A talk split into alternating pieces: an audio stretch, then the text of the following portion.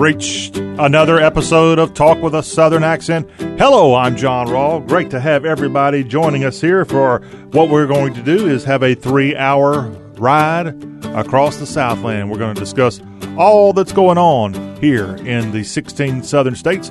And if you want to be involved, we are certainly happy to have you come on and help us out. Our number is 803 816 1170. Our website is y'all.com. Y'all, in case you did not know this, it is the South's official homepage. There at the y'all.com website, we've got fun stuff up there, more fun stuff coming. In fact, today we're going to take some time to tell you about just exactly what you'll find at the South's homepage. We also have a lot of fun stuff coming up here on the Y'all Show broadcasting on incredible radio stations across the Southeast and also available in podcast form. And we want to say hello to all of our listeners that catch us on radio stations and or via the podcast. And our podcast options include the iHeartRadio app. We're also available for free download in the TuneIn app. And you can check us out at the Stitcher app and Apple Podcast extremely easy to find us. All you got to do is go on any of those apps and search for Y'all Show, and voila, we're right there. Big red and white Y'all logo.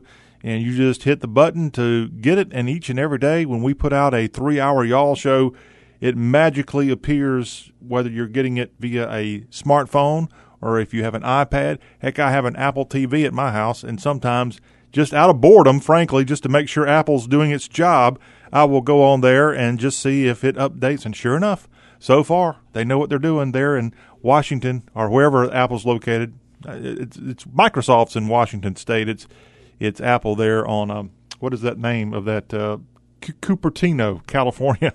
yeah, I should know as much money as those guys have gotten from me and probably you throughout the last uh, 20, 25 years yeah, we're right there in podcast form. Encourage you to listen to us, and of course, if you're listening to us now and you got to run to the to the powder room for some reason, or go get a Coca Cola, or you've got to get back to work and you miss a portion of the show, we're right there available for you to anytime you want to. Just to find us right there at y'all.com and our podcast options. We try to make it so easy for you to stay in touch with the Southeast. Now, today on the Y'all Show, we've got a look at headlines and some developing news out of Cuba. We don't often talk about our neighbors to the south, but it looks like there's a lot of unrest in that country right now. Of course, there's so many Cuban connections here in the southeast, especially in South Florida. And the mayor of Miami, Florida, is now coming out and saying a little bit about the unrest in Cuba. So we'll get you the latest on that here in our look at some of the news of today across the southeast. Also, in our look of headlines and more across the South on this Y'all Show Tuesday edition, we'll let you know. Speaking of the Caribbean, not only is Cuba in the news, but my goodness, what's going on in the nation of Haiti, also in the Caribbean? And it looks like a Florida based doctor is a suspect in the planned, and, and they carried this thing out, assassination of the president of Haiti. I'll let you know more about all of that. Plus, This sounds like a old Garth Brooks song, sort of. A drunken Georgia man got kicked out of a club. He comes back. Not only does he open fire, I don't think anybody got shot, thankfully, but he plowed his truck into this club in Georgia. And yeah, right out of Papa Love Mama, sort of. Nah, not exactly the same twist. We'll let you know all about what happened there in Georgia over the last couple days. Plus, how about some seizures going on with law enforcement. First of all, the Customs and Border Patrol, they seized methamphetamine hidden in peanuts, like real live peanuts, and they are storing meth in peanuts now. So next time you go get you a, a bag of boiled peanuts, you might want to double check because there could be some methamphetamine stuffed inside the shell. Also, another seizure story. This comes courtesy of the New Orleans airport where 6,000 false eyelashes were seized coming into the airport at New Orleans. Oh, we'll tell you all about all that on today's Y'all Show. Plus, out of Memphis, an update on the bridge over the Mississippi River, the I 40 bridge, as the Tennessee Department of Transportation has put out some information regarding that. Some good news from Mississippi from a safety standpoint. We'll share that here on today's Y'all Show. Plus, did you realize today is National Fry Day? I'll t- it's not Fry as in F R I Day, it's F R Y Day. Today is National Friday. And there's some deals going on. I'll tell you what exactly those are. Plus, there's a deal going on today at the International House of Pancakes. They got 58 cent pancake short stacks today only. And I'll give you all the details if your local IHOP is participating. You might want to go down down there and save some big money on pancakes here on this Tuesday. I don't know if it's IHOP's birthday or what. We'll we'll let you know when we get to those headlines later on in the show.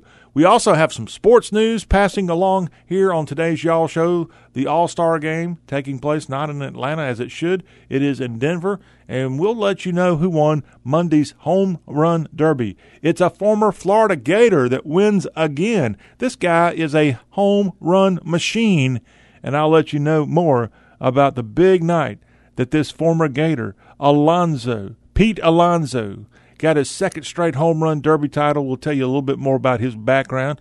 Plus, although Pete Alonso's knocking home runs out on the baseball diamond, the U.S. team basketball, the, team heading to the Olympics, continue to struggle. They've lost a second straight exhibition game.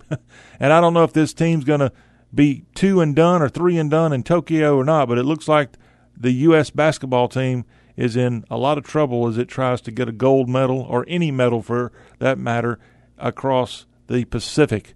Now, across the Atlantic this week, it's the Open Championship, and we're going to let you know the tee times at the Open at Royal St. George's, and we'll discuss that because these tee times are going to be really early. In fact, for many of you across the South, you can stay up late, and somewhere around 1 or 2 o'clock in the morning, you can tune in and see the opening rounds of the Open at Royal St. George's. So if you're a golfer, your sleep schedule is going to be way off for the next couple of days. Speaking of golf, I'll also let you know that our friend Jason Nall is going to be swinging on by on the Friday edition of the Y'all Show and giving us his take on the Open of 2021 as he's a golf guru and he's our y'all.com golf insider and he'll again appear with us on Fridays y'all show. And then in the world of sports, we'll let you know more about how the Stanley Cup was being celebrated by the Tampa Bay Lightning and stealing a chapter out of their neighbors, the Tampa Bay Buccaneers, the Lightning with a boat parade in Tampa.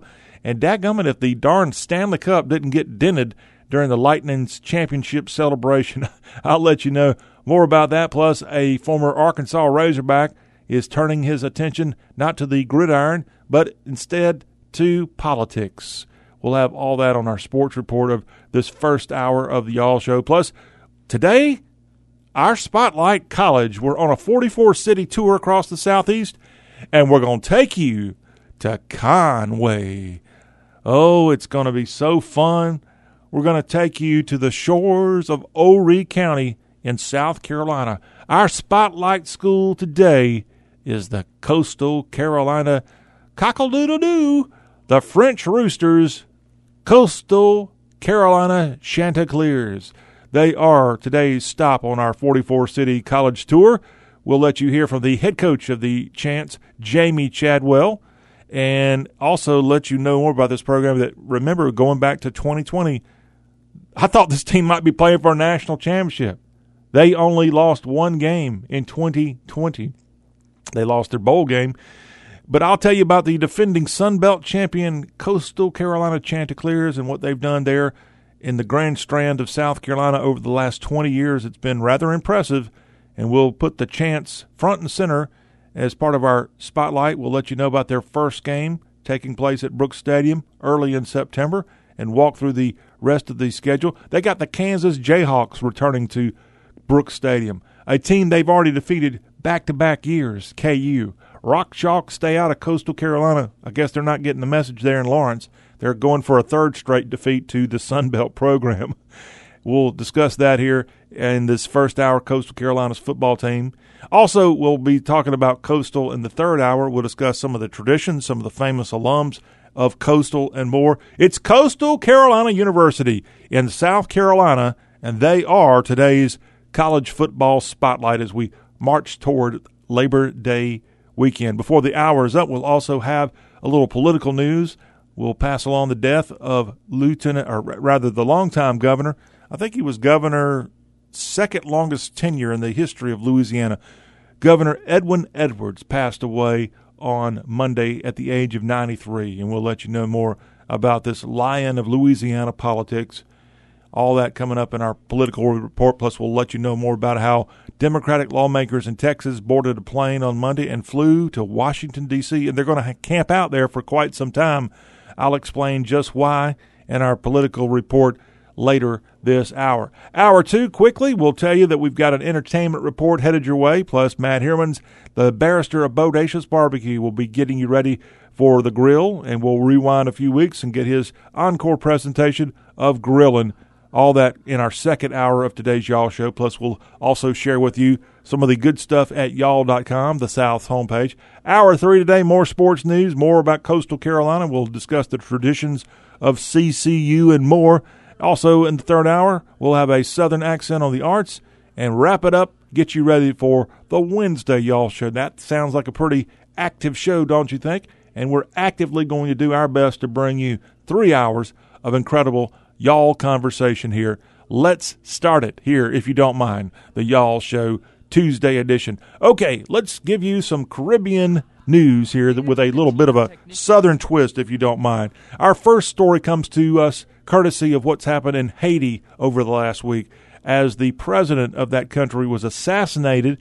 And now it looks like a Florida based suspect planned to take over the presidency, according to a police claim, as Police Chief Leon Charles has suggested that Christian Emmanuel Sanon may have plotted to assume Haiti's presidency.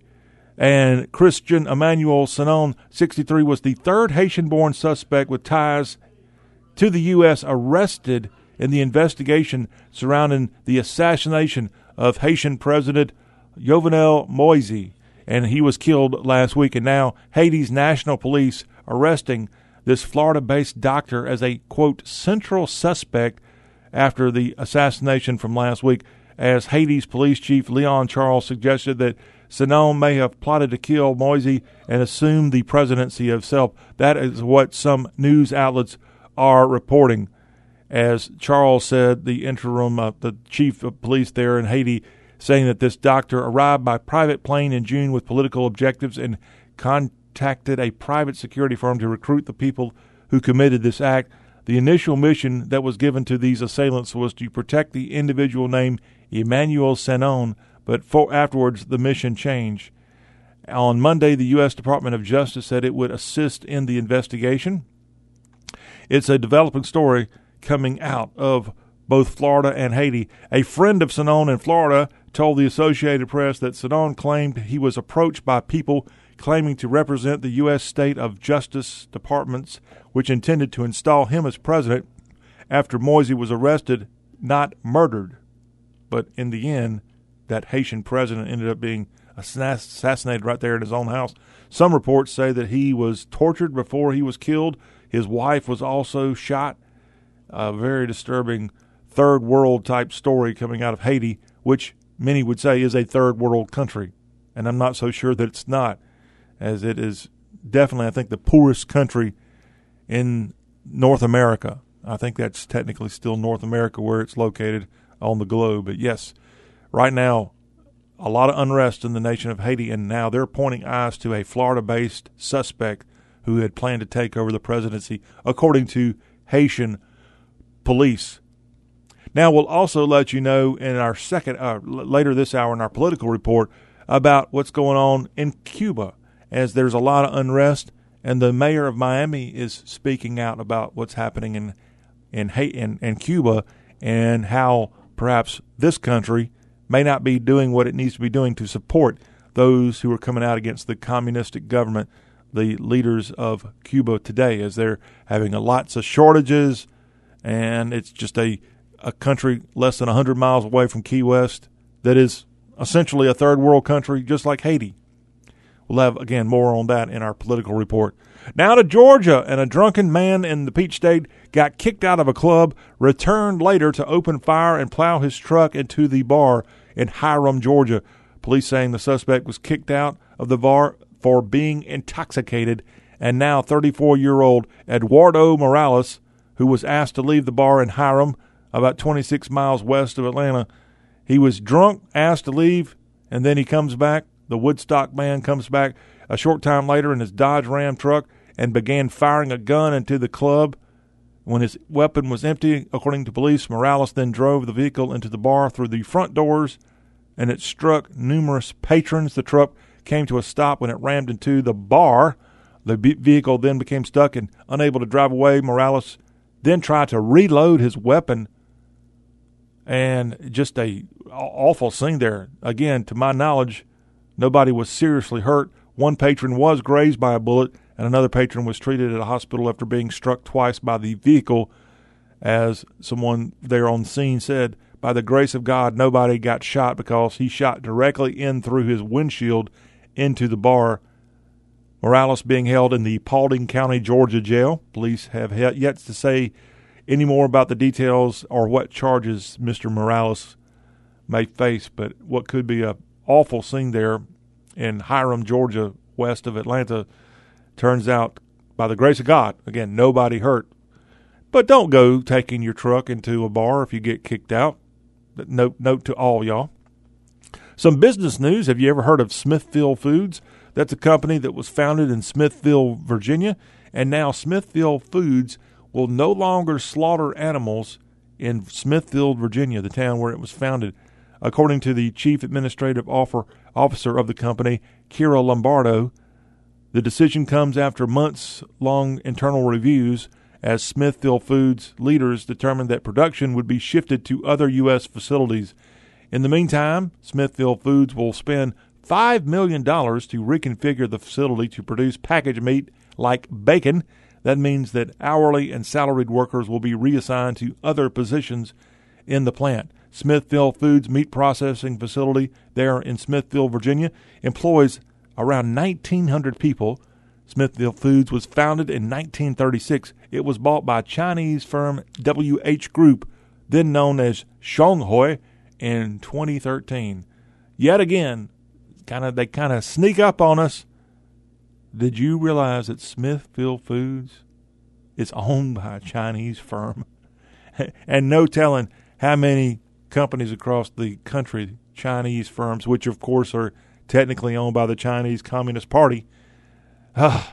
If the Chinese Communist Party wakes up one day and says, guess what? We're going to shut down Smithfield Foods we're going to pause their production because we don't want those lousy Southerners to have their bacon.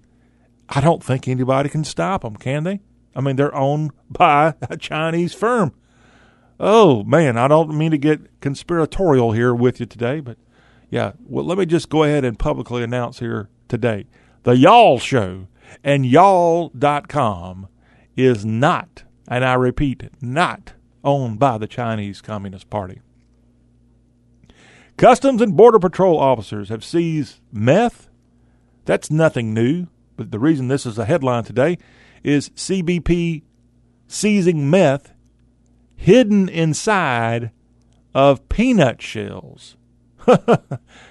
yes, next time you go open up your Jiffy peanut butter and or you go down to the local gas station and get you a nice little paper sack full of boiled peanuts, you might want to look twice because evidently somebody's putting in methamphetamine inside peanut holes. As CBP found a shipment of roasted peanuts that contained meth at the end of June, the shipment was listed as regional bread roasted peanuts, regional dust sweet made of corn. and was going from Mexico to East Texas. It was examined at the CBP's Express Consignment Hub in Memphis. Good job there, Memphis CBP. An x ray revealed suspicious anomalies within the shipment when it was opened and ended up being found inside a bag of peanuts and other food preparation materials. Officers cracked open the peanuts, and a white crystal substance was found concealed in the shells. A sample of the white crystal substance was tested and it came back as methamphetamine. And CBP on CBP Gulf Coast at CBP Gulf Coast on Twitter puts out a tweet that says, "Anybody want a peanut?" Andre the Giant to Wallace Shawn, the Princess Bride, CBP Memphis seizes 489 grams of methamphetamine hidden in individual peanut shells. Good work by DFO New Orleans field office. I don't understand some of the lingo, but the bottom line is somebody in Memphis, somebody in the Gulf Coast region of Customs and Border Patrol was on their A game and they're finding meth. I guess it, it takes a lot of work to stick methamphetamine inside a peanut hole. I guess they take raw peanuts or maybe roasted peanuts, crack them open. I'm just trying to understand what they're doing south of the border.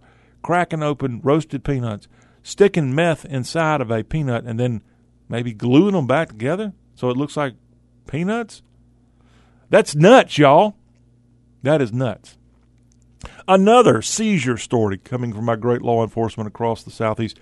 A eye-popping amount of 6,000 false lashes have been seized at the Louis Armstrong New Orleans International Airport. False eyelashes seized by CBP agents after officials determined they were illegally imported from China to New Orleans. Oh my goodness. Four boxes of long lashes seized Tuesday at this airport in New Orleans that were destined for a local beauty supply store in the New Orleans area. They had not been approved by the federal FDA and weren't labeled with the distributor's name or the manufacturer's name, according to a release. And that means there's no way to tell whether the eyelashes had been exposed to disease during manufacturing or whether they were stored properly and kept away from insect infested area. And now, somebody in New Orleans is not happy that their shipment of 6,000 false eyelashes that had not gone through the proper CBP rules and regulations. And now there's going to be, I guess, 6,000 false eyelashes, probably come in pairs of two. So 3,000 people now around New Orleans are going to be eyelashless for a, quite a bit of time. And I know that's not necessarily what they want to be hearing in the Big Easy to get their week started. We got a lot more news that we're going to be covering throughout the rest of today's show. So stay where you are. We're going to get to that. But we're going to put news on the back burner for just a few minutes. When we come back, we're going to put sports front and center, and we'll let you know about Monday's home run derby and a Florida Gator doing quite well, and that plus golf, getting ready for the Open Championship. That and some college football news and notes. All that ahead as the Y'all Show here on this Tuesday continues on. Don't forget, before the hour is up, we'll be spotlighting the Coastal Carolina Chanticleers of the Sun Belt Conference. We'll be right back.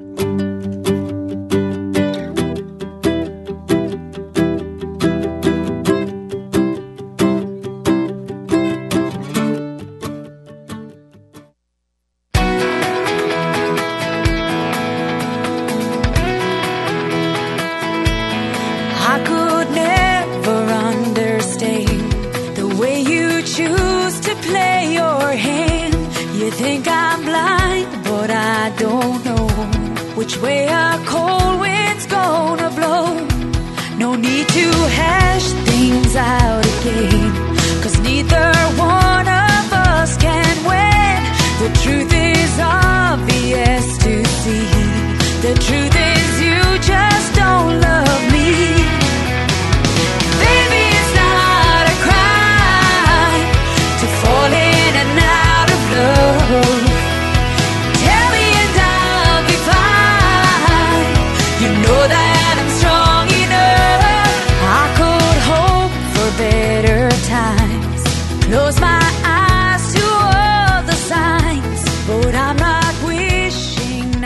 The final week of major golf for the year as golfers, now the big golfers at least, have made their way to England.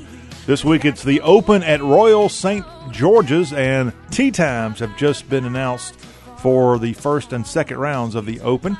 And I'm John Rawl. This is the Y'all Show, a little bit of a sports update for you here in this first hour. And yes, if you love golf, believe it or not, this is the final major and we haven't even hit August yet. But that's how the schedule set up this year as the Open at Royal St. George's in Sandwich, England, teeing off. And let me tell you about the first round tee off times as it will begin bright and early. And I mean bright and early on Thursday. Technically, 1:35 Eastern Time, 12:35 Central Time, in just a matter of hours, you can watch the Open Championship tee off. The first set of three teeing off. A couple of names I'm not all that familiar with: Marcus Armitage, Andy Sullivan, and Richard Bland teeing off at 1:35 Eastern in the morning. By the way, yeah, stay up late and take the day off. I guess. Let me tell you about any names I might recognize. Alex Noren, he's on the PGA Tour. He's teeing off at 2:08 Eastern on Thursday morning. And let's see here. Mm-hmm. Viktor Hovland, former Oklahoma State golfer, he's teeing off pretty early. Also, Paul Casey, Englishman. Ian Poulter, great golfer there. Brooks Koepka, he's got a 303 Eastern, 203 Central, early morning time. You can go get you a little cup of coffee at your local Waffle House and stay up all night long and see golf being played. Daniel Berger, former Florida State Seminole, just like Brooks Koepka, he's got a 314 Eastern, 214 Central tee time. Some other names. Let's see if we can't get some guys that you are definitely going to want to tune in and see. Dustin Johnson, he's got a 5:20 a.m. tee time Eastern time.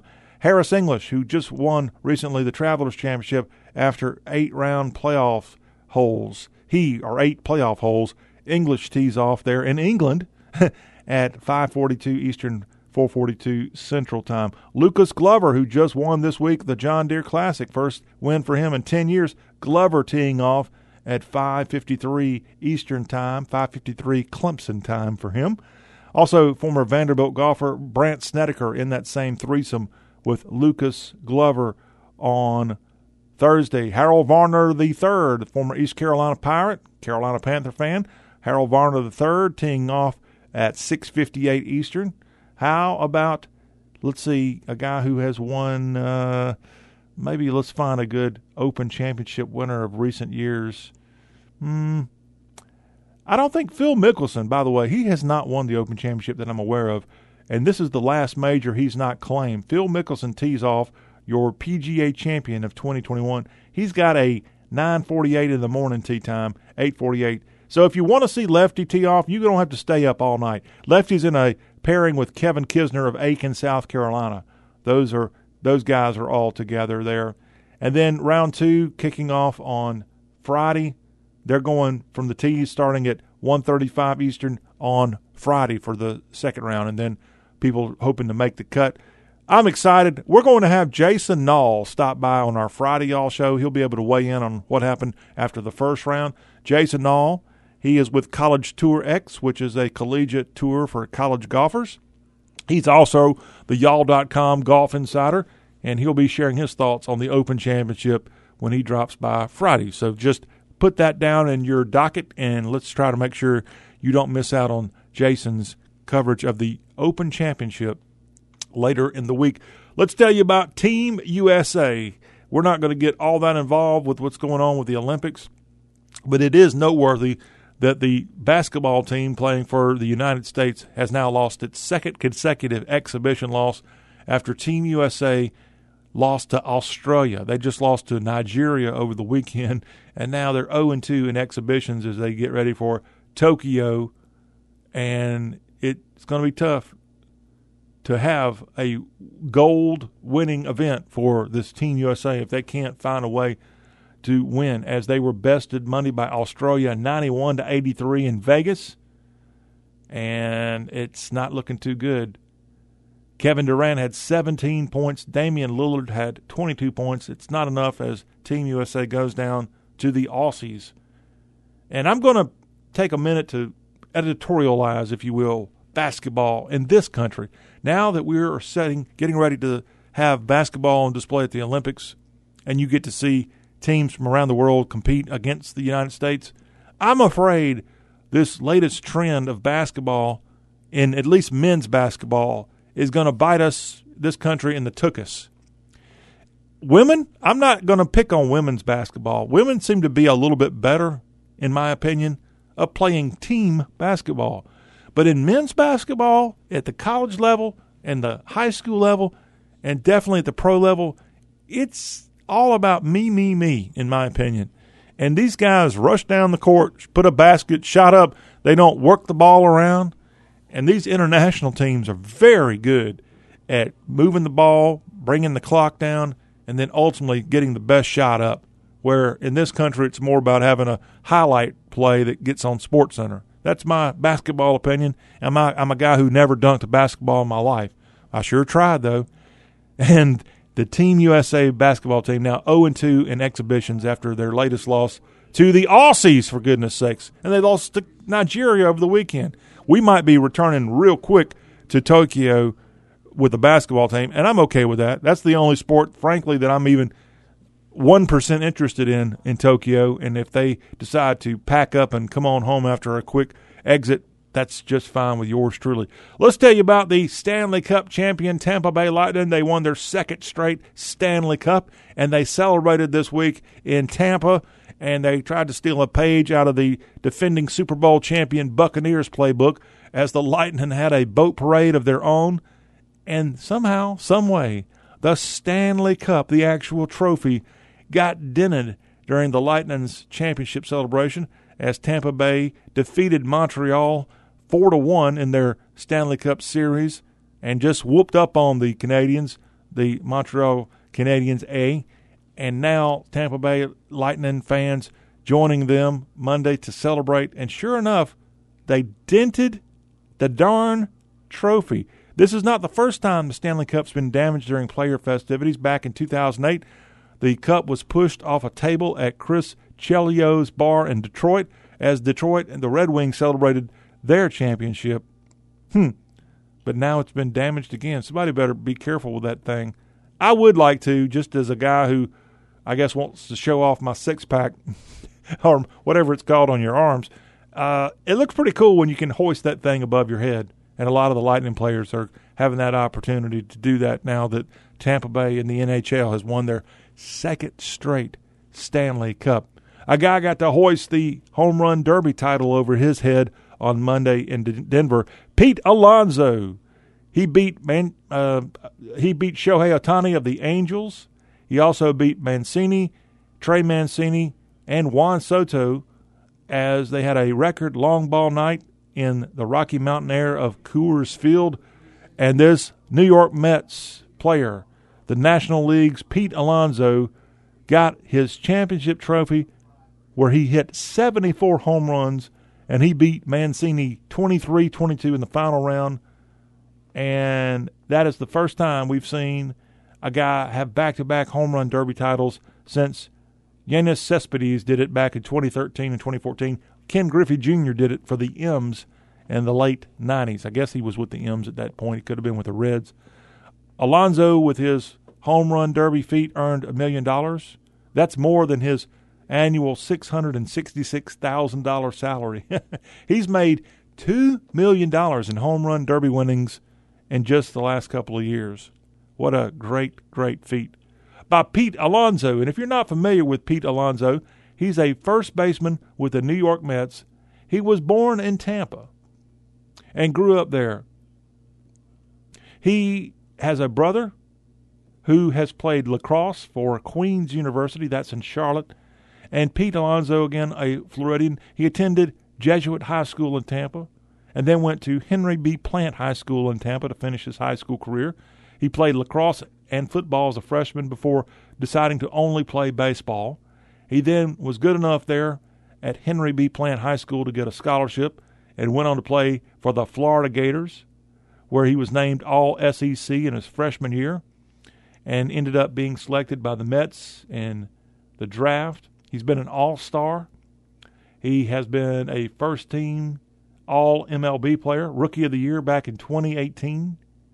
And again, home run derby champion in 2019 and this year. They didn't have it last year. And in 2019, uh, 2019, yes, he was the home run leader for all of Major League Baseball.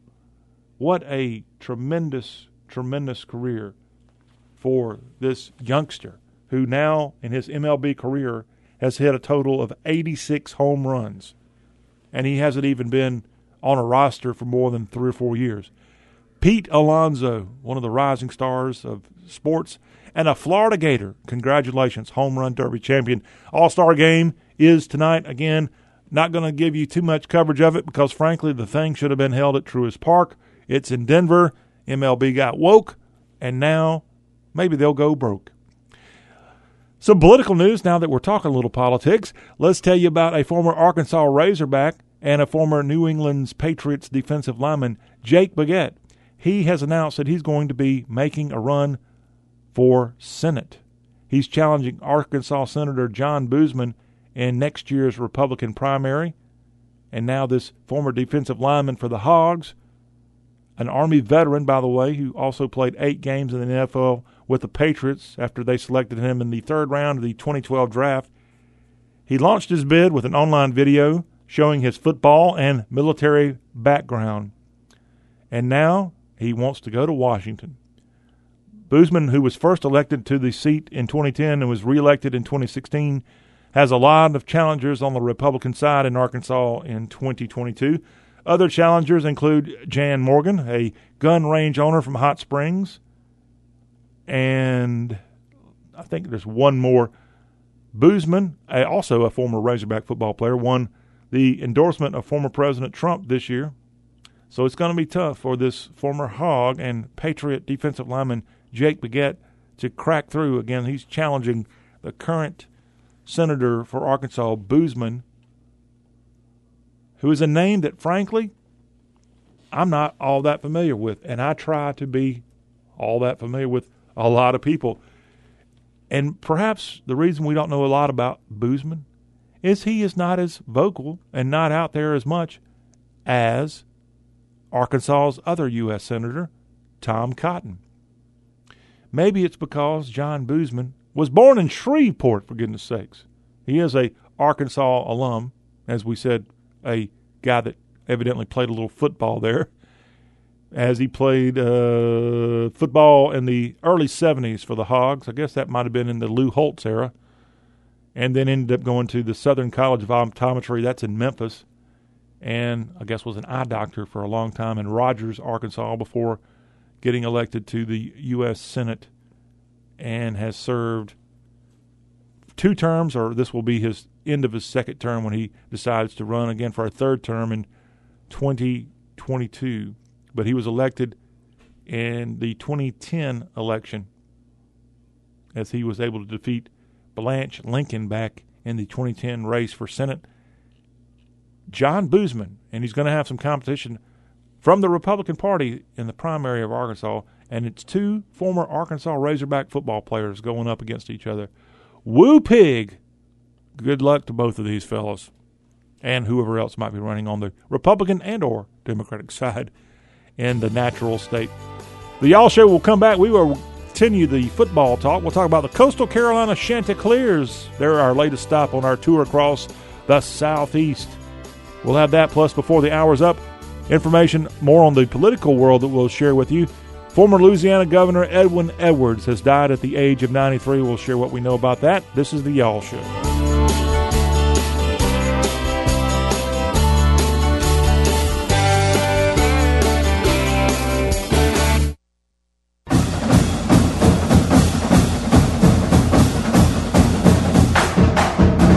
The South and college football have enjoyed a love affair for more than 150 years, and the Y'all Show is getting y'all ready for the biggest year college football's ever had. We're on a 44 city tour of Dixie's great college football teams. John Rawl is getting you ready when the toe meets leather Labor Day weekend.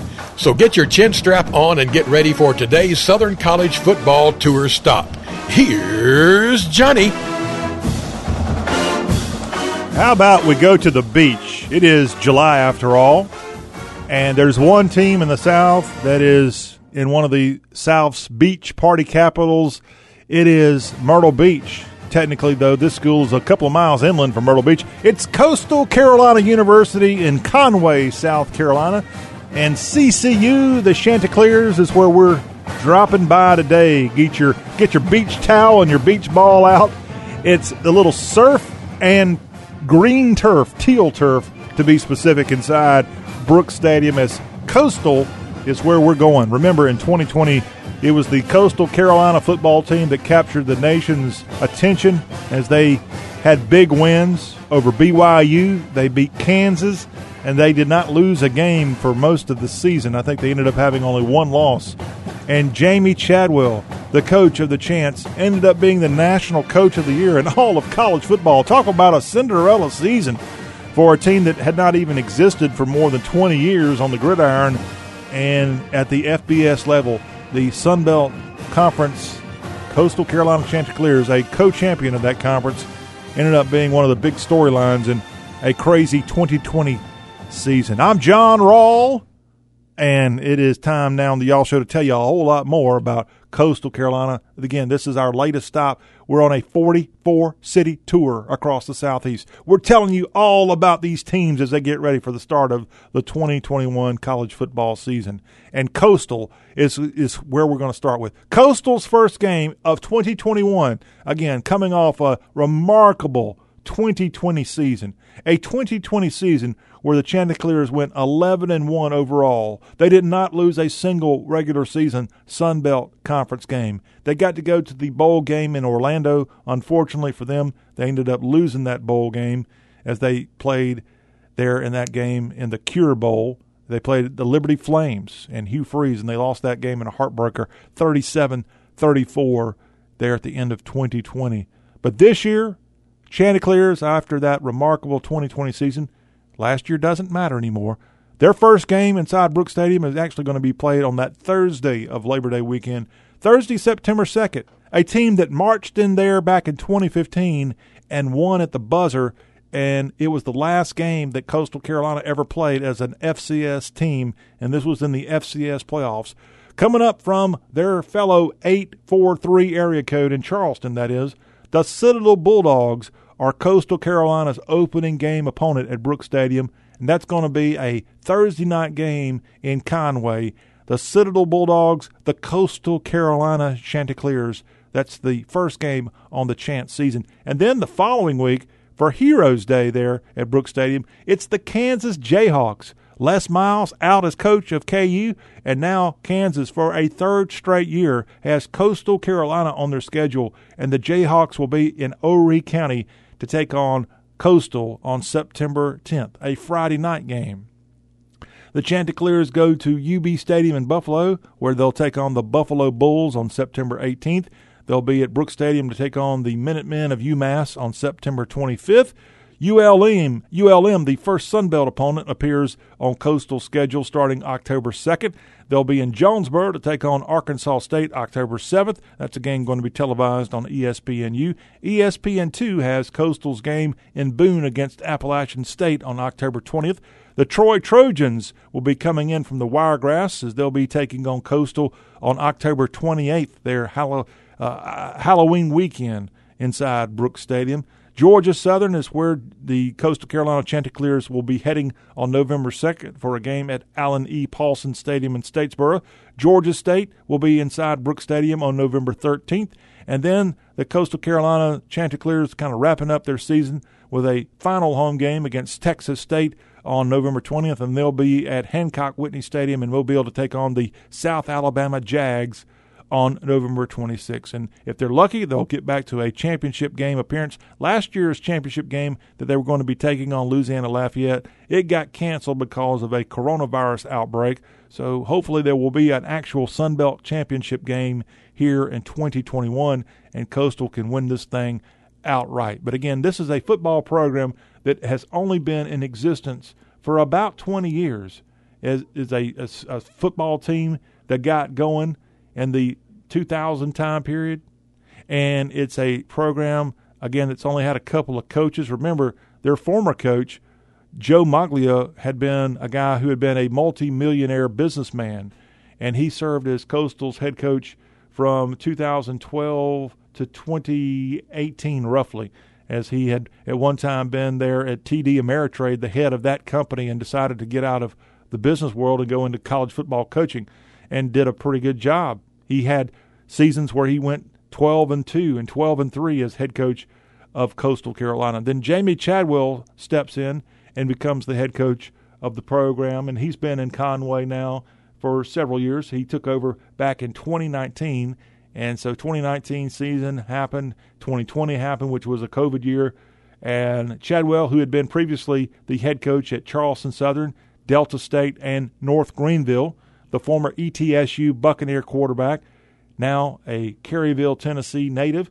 The 44 year old has done remarkable work in only a couple of years on the job at Coastal Carolina. Let's go in and hear from Jamey Chadwell, coach of Coastal Carolina, a little bit more about his background and his inspiration as Chadwell was recently interviewed on the Life and Football podcast. Again, he was a college football quarterback for East Tennessee State in the Southern Conference, and now at the Sun Belt Coastal Carolina University, he has done enormous, enormous work.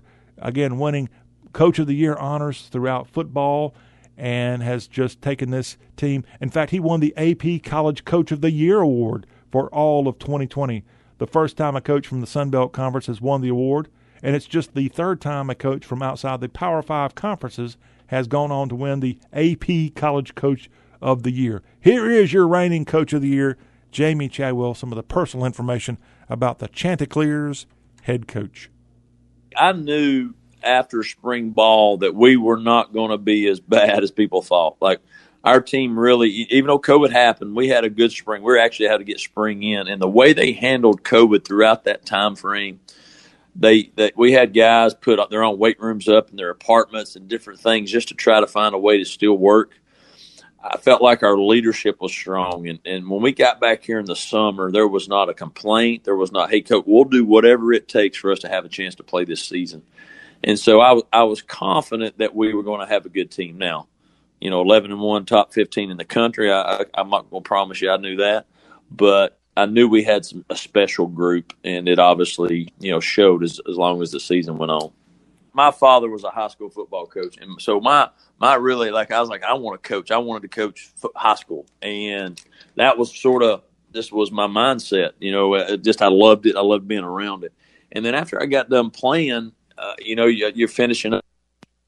I was graduating that spring, and the coaches just said, "Hey, why don't you help us in the spring? Just do some stuff."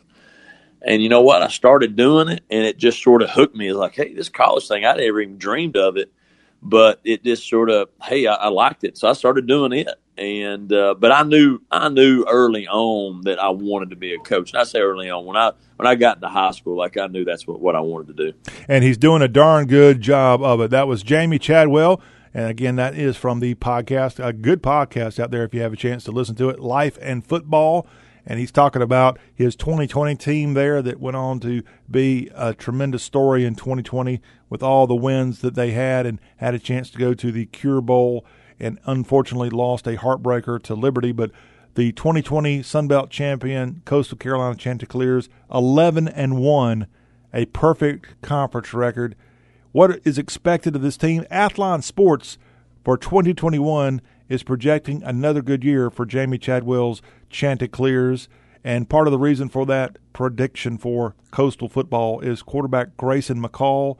He came on strong and he had a big, big 2020 season as he had a lot of passing yards and touchdowns for the Teal Birds of 2020. Also, they're going to have some help in the backfield as well as Reese White and Shermari Jones are going to pick up some of the production lost by C.J. Marable's departure at running back for Coastal Carolina. On the defense, the Birds are going to return one of the top lines in the Sun Belt Conference, and they're going to have a very strong linebacker unit more.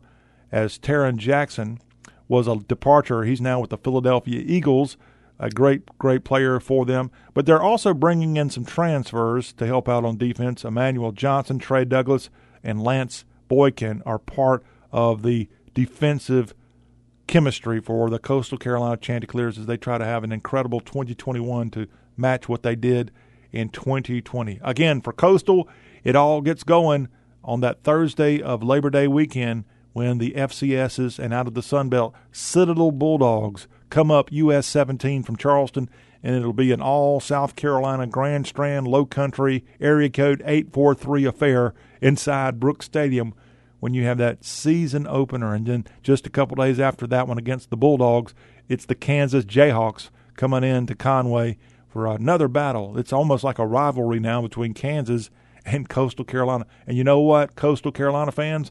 you have certainly had the better of their series with Kansas as you've won every single game. Two of those, I think, were in Lawrence, and now KU Rock Chalk comes to the Grand Strand for a game on September 10th. Good luck to Coastal Carolina. We're going to tell you a lot more about this university in hour number three. We'll discuss some of the traditions of the teal. We'll let you know exactly what the heck a Chanticleer is. All that coming up, as well as some of the famous alumni of Coastal Carolina. One of their most famous alums is going to be teeing it up in the Open Championship this week, Dustin Johnson. All that more of Coastal Carolina coming your way, hour three. When we come back, we have a y'all political report. We'll tell you about the loss of Edwin Edwards, the longtime governor of Louisiana. He has died at the age of 93. That and much more as the Y'all Show continues. Go Chants!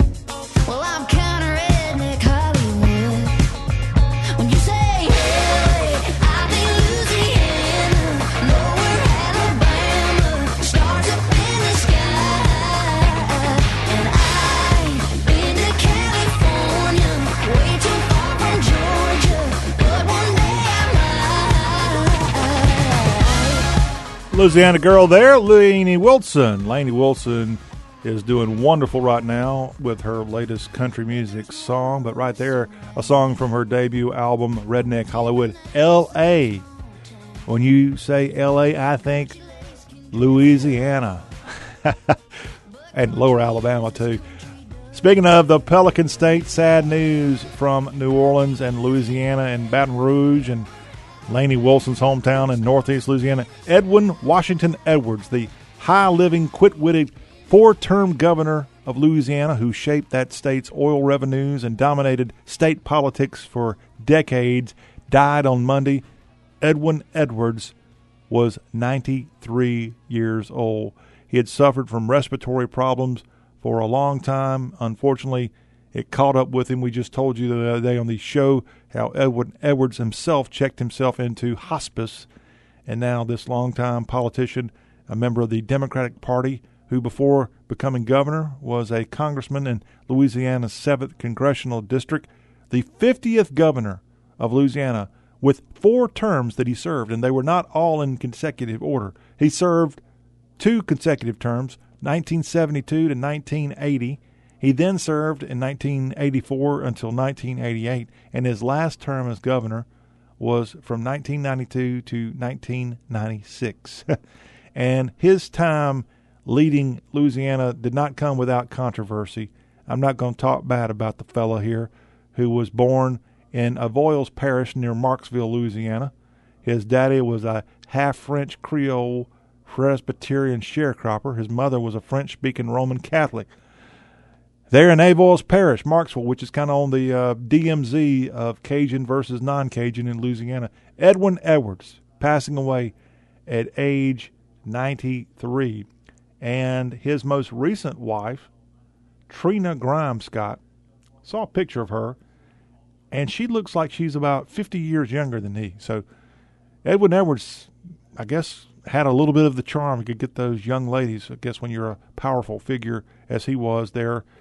And uh, by the way, he married Trina Grimes Scott at a New Orleans hotel, a prison pen pal. Uh, evidently was what this woman was. She's 51 years his junior, and she was born midway in his second term as governor. And she's a Republican, and she married Edwin Edwards in in 2011. And they were part of a reality show. You might have seen that, The Governor's Wife, which was on A and E. And yeah, how about that one? As if he didn't have enough drama going on, he had a wife 50 years younger than he was. And again, he had all kinds of problems. Ended up uh, uh, getting in trouble and more. You can, again, go find out more about the indictment and conviction of Edwin Edwards when you get a chance. But he has passed away at 93 years old.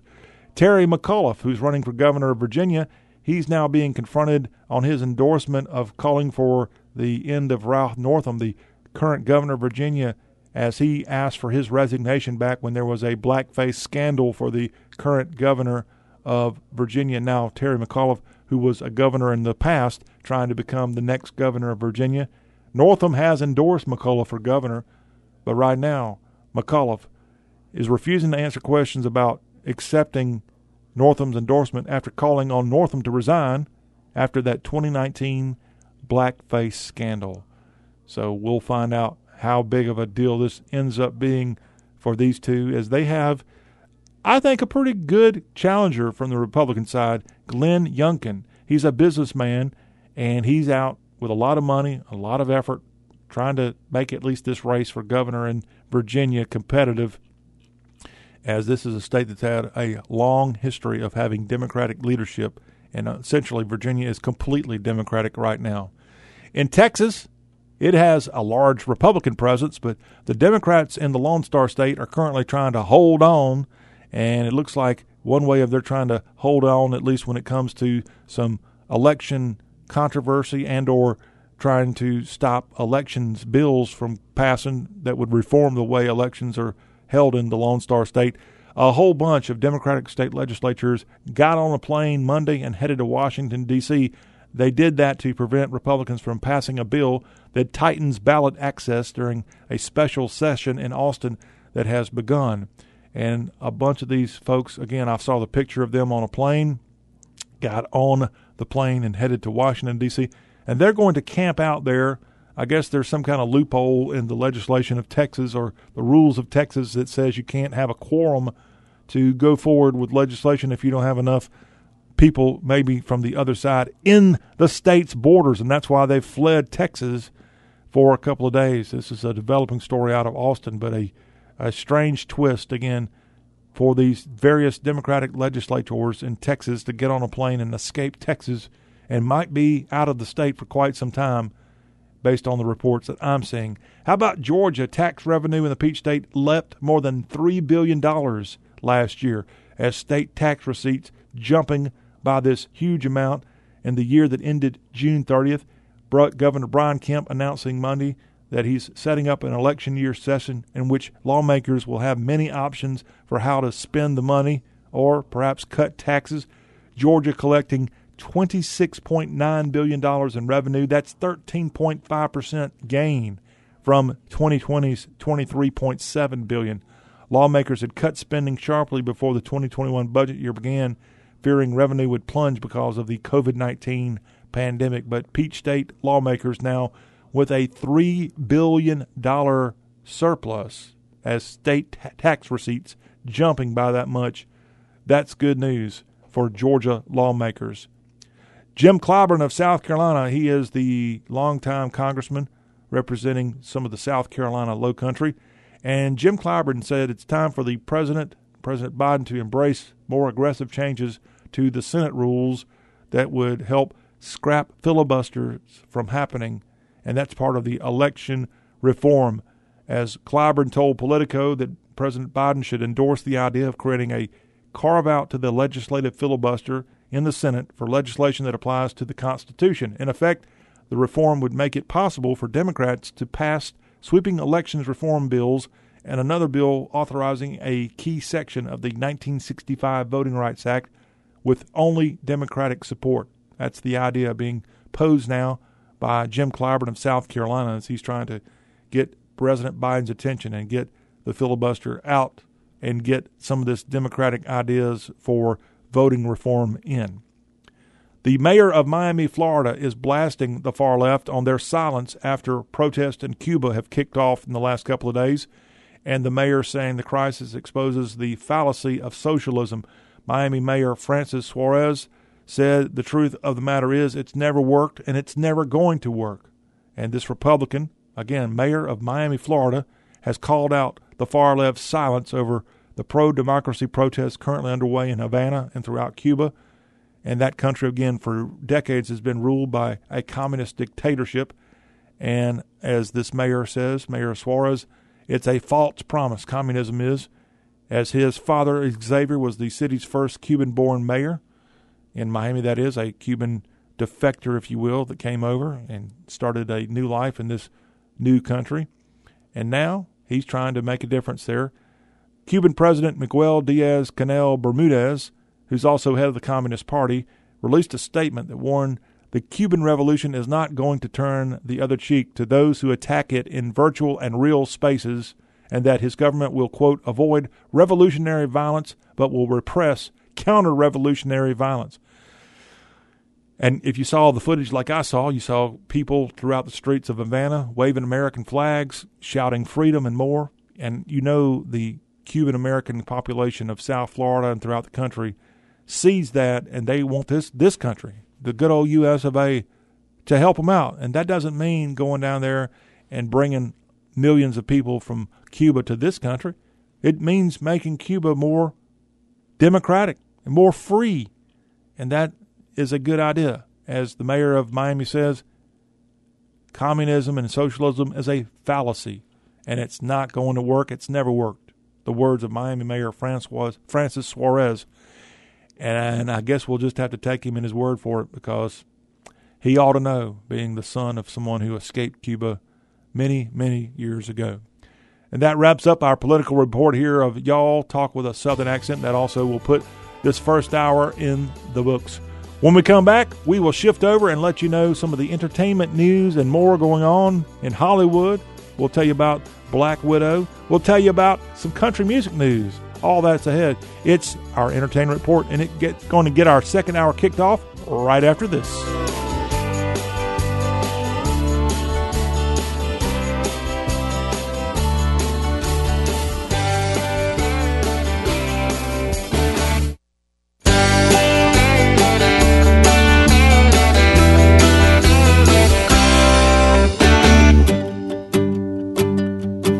We're back for more talk about the Southeast. If you are a resident of or have any of these states in your heart, I think you're going to love the next couple of hours of talking about the South. Alabama, Arkansas, Florida, Georgia, Kentucky, Louisiana, Maryland, Mississippi, Missouri, North Carolina, Oklahoma, South Carolina, Tennessee, Texas, Virginia, and West Virginia. We cover those 16 states like the Dew covers Dixie, y'all.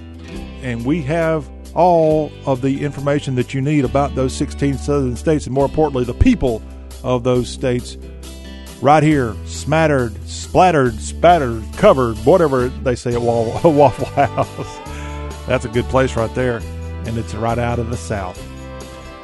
Here in this hour of y'all we've got to look at entertainment news. Black widow is making lots of dough.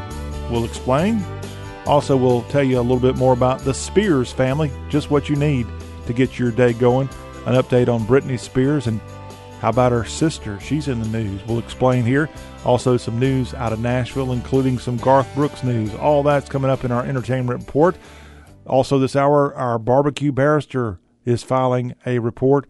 Matt Hermans. Stay tuned for Grill Talk from Matt Hermans. And for, for the hour is up, We'll let you know the latest of what's on the South's homepage, y'all.com. Some fantastic stuff. We just put some stuff over the weekend that you're going to enjoy reading about, and it's free of charge. It's y'all, and it's available for you to go gander. But don't do it totally without listening for the rest of the show. We, if you can multitask, go for it. If you can, if you're like me, you might want to just listen to this show for a few more hours, and then, then pull up y'all.com and then you can fully absorb all the good stuff there at the website. I'm just not one of those people that can do about five things at once. I have to only do one usually. Sorry, just not uh, built the way that some of you are. 803 816 1170 is how you can get in touch with the show all about the South. And we can take text at that number. We can take telephone calls too. But welcome any feedback you have, 803 816 1170. And if you want to go really old school, we've got an email address, M-A-I-L mail at y'all.com. Y'all.com, the South's homepage. Our email address is mail at y'all.com. Let's get into some of the entertainment goings on around the country, and we'll start off with some Black Widow news. Have you seen this movie? Are you going to make plans to see this movie? Black Widow has snagged $80 million in its theatrical theatrical debut, and it has also gotten another $60 million from Disney Plus. Quite a haul for this movie. It's $80 million at the domestic box office, makes it the most of any film released in the wake of the COVID epidemic. The biggest movie that we've seen in quite some time. Again, Walt Disney revealing that it garnered more than $60 million from just its Disney Plus Premier Access. Black Widow, $78 million from its international ticket sales. I guess it's going to help put movies, making movies great again, is Black Widow. Scar Joe, big role here. And financially, this thing is doing quite well with its numbers there. Scarlett Johansson and Florence Pugh star as Natasha and Yelena and Marvel's Black Widow in theaters now and pulling in now over 150 60 million dollars something like that and if you haven't seen it hmm you might want to go in there and see it soon hopefully a lot of movie theaters with the release of this movie have now opened up mo- much of the seating and it's like it was back in 2019, perhaps, when you go in and see movies like Black Widow in theaters across the Southeast and more. Now to that promised Spears family news. As Jamie Spears says in a new court filing that he, that would be her father, Jamie Spears, that he and other Spears family members have received death threats. And Jamie Spears, in this court filing, has had these death threats as a result of the legal battle surrounding his 13 year conservatorship with his daughter, pop star Britney Spears. The revelations, the, the latest revelations coming out after the pop star's conservator of her person, Jody Montgomery, filed a petition on Wednesday of last week to request additional security support due to recent, quote, marked increase in the number and severity of threatening posts on social media platforms, text messages, and phone calls. Now, J- Jamie Spears, father of Britney, who is a co conservator of his daughter's $60 million estate, has objected to Montgomery's request, Jody Montgomery's request, in court documents obtained, citing an estimated cost of more than $50,000 a month for 24 7 security for an indefinite period of time to be paid for by the estate. So it's getting nasty. It's getting ugly. And according to the filing, Jamie Spears has been the subject of innumerable and ongoing threats as well, not just recently, but for years. Somewhere, somehow, I think the Spears family and all needs to just get along. Can't we all just get along with uh, Jamie Lynn and, and then you got Jamie the dad and and more. And now Jamie Lynn, the sister of the actress, uh, the sister of the singer actress Jamie Lynn, she also evidently has received threats. The Zoey 101 star went on Instagram to ask people to please stop with the death threats, especially the death threats to children, for goodness sakes. In powerful court testimony last month, Britney described her conservatorship as abusive and pleaded with the court to end it. They've got another hearing coming up, and that's going to be on Wednesday in L.A. Perhaps it will come to an end, but uh, just awful, awful thing playing out before our very eyes, and also playing out in the media. For goodness sakes, for this Kentwood, Louisiana family, the Spears. Did you realize this week is Shark Week? Shark Week. See, now you know why you haven't been able to sleep so good. Shark Week right now going on and if you have not seen the latest episode or, or one of the episodes of Jaws, uh, this would be a good week perhaps for you to check out Shark Week. Three things, according to an article up at CNN.com, three things to watch during Shark Week. Discovery has a program called Shark Week, and you can go check out all kinds of shark stuff. Tiffany Haddish hosts an episode of this thing So that is one thing. Gossip Girl is another thing you can do to enjoy during Shark Week going on right now. All this again during Shark Week, what you can do to get you through the fun. And does Shark Week really have to happen right in the middle of the summertime when people are out at the beach and more? Makes you want to maybe decide to skip the beach this year and head to the mountains for vacation. South Carolinian Darius Rucker says a golf cart ride with Rascal Flatts nearly landed he and Rascal Flatts in jail. As it evidently, in a TikTok video, Rucker said after a concert with Rascal Flatts in Toronto, they took a golf cart ride. He and Gary LeVox and Joe Don Rooney of Rascal Flatts, they took a golf cart ride together. They tried to cross a highway there in Canada when Rucker says they saw blue lights behind them, and Rucker recalled getting pulled over in the golf cart, the cop wanting to arrest them. And the funniest thing about the whole thing is the cop stops us and me and Joe Don and did the old pretend that we're not going there thing. We just got out of the golf cart and started walking back, and we were leaving Gary right there. He was going to jail by himself, and we were out of there. But obviously, none of us went to jail. Our security came over and got us. But that was one of the few nights of my life I thought I was going to jail. Has Darius Rucker never been to jail? Did they not arrest him as a youngster there at the University of South Carolina on the streets of Columbia or maybe back in Charleston? It sounds like he's been a, a little angel throughout his career and his personal life, too. So good job if that is indeed the case.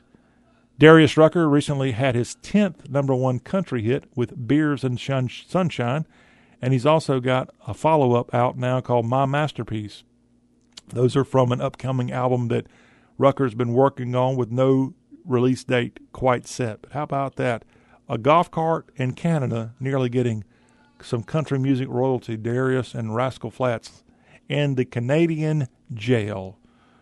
I wonder if they serve Canadian bacon in the jails of Canada. Garth Brooks has revealed why he doesn't sell tickets to the first rows of his concerts.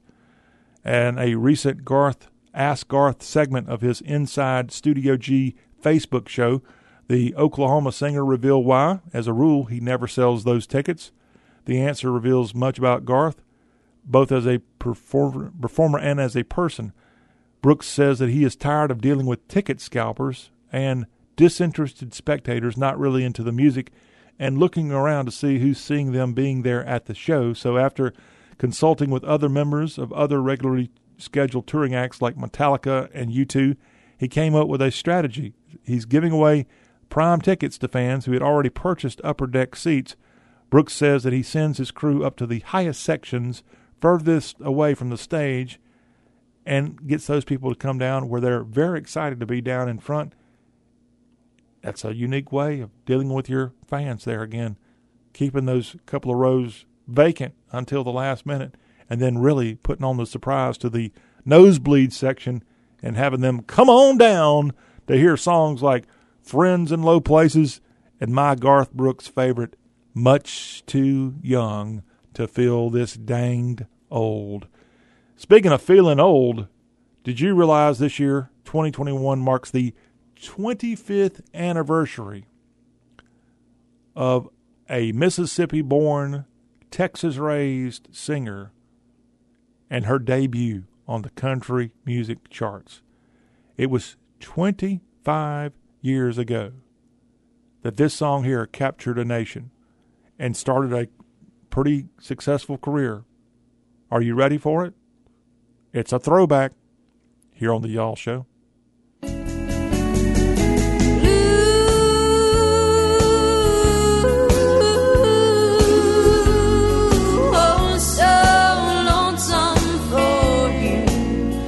Blue, the debut album for LeAnn Rimes, was released July 27th of 1996, and now LeAnn has teamed up with Apple Music's Kelleigh Bannen to talk about the 25th anniversary of her debut. And LeAnn Rimes saying, I was going to speak to truth in the way I knew how as a kid.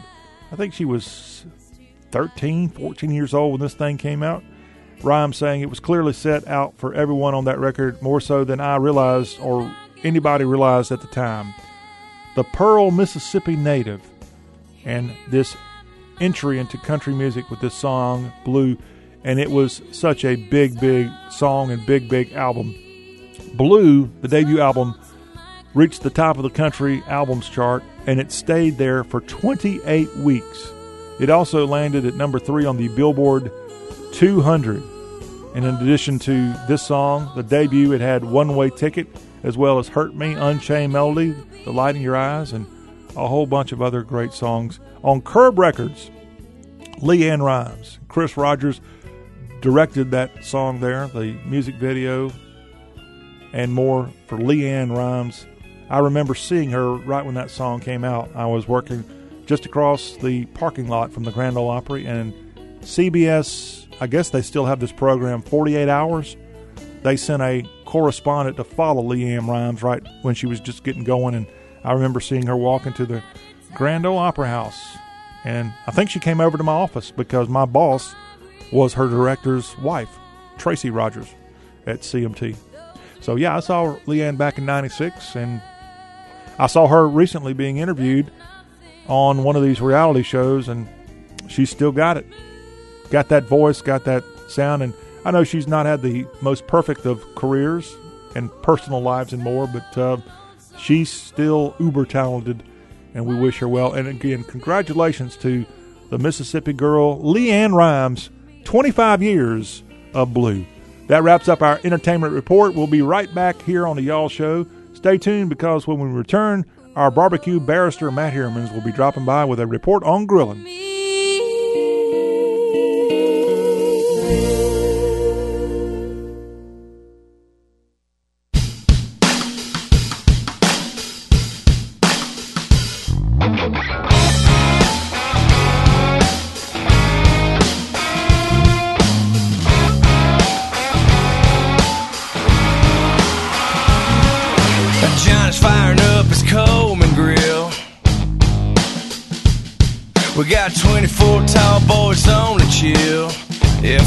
14 of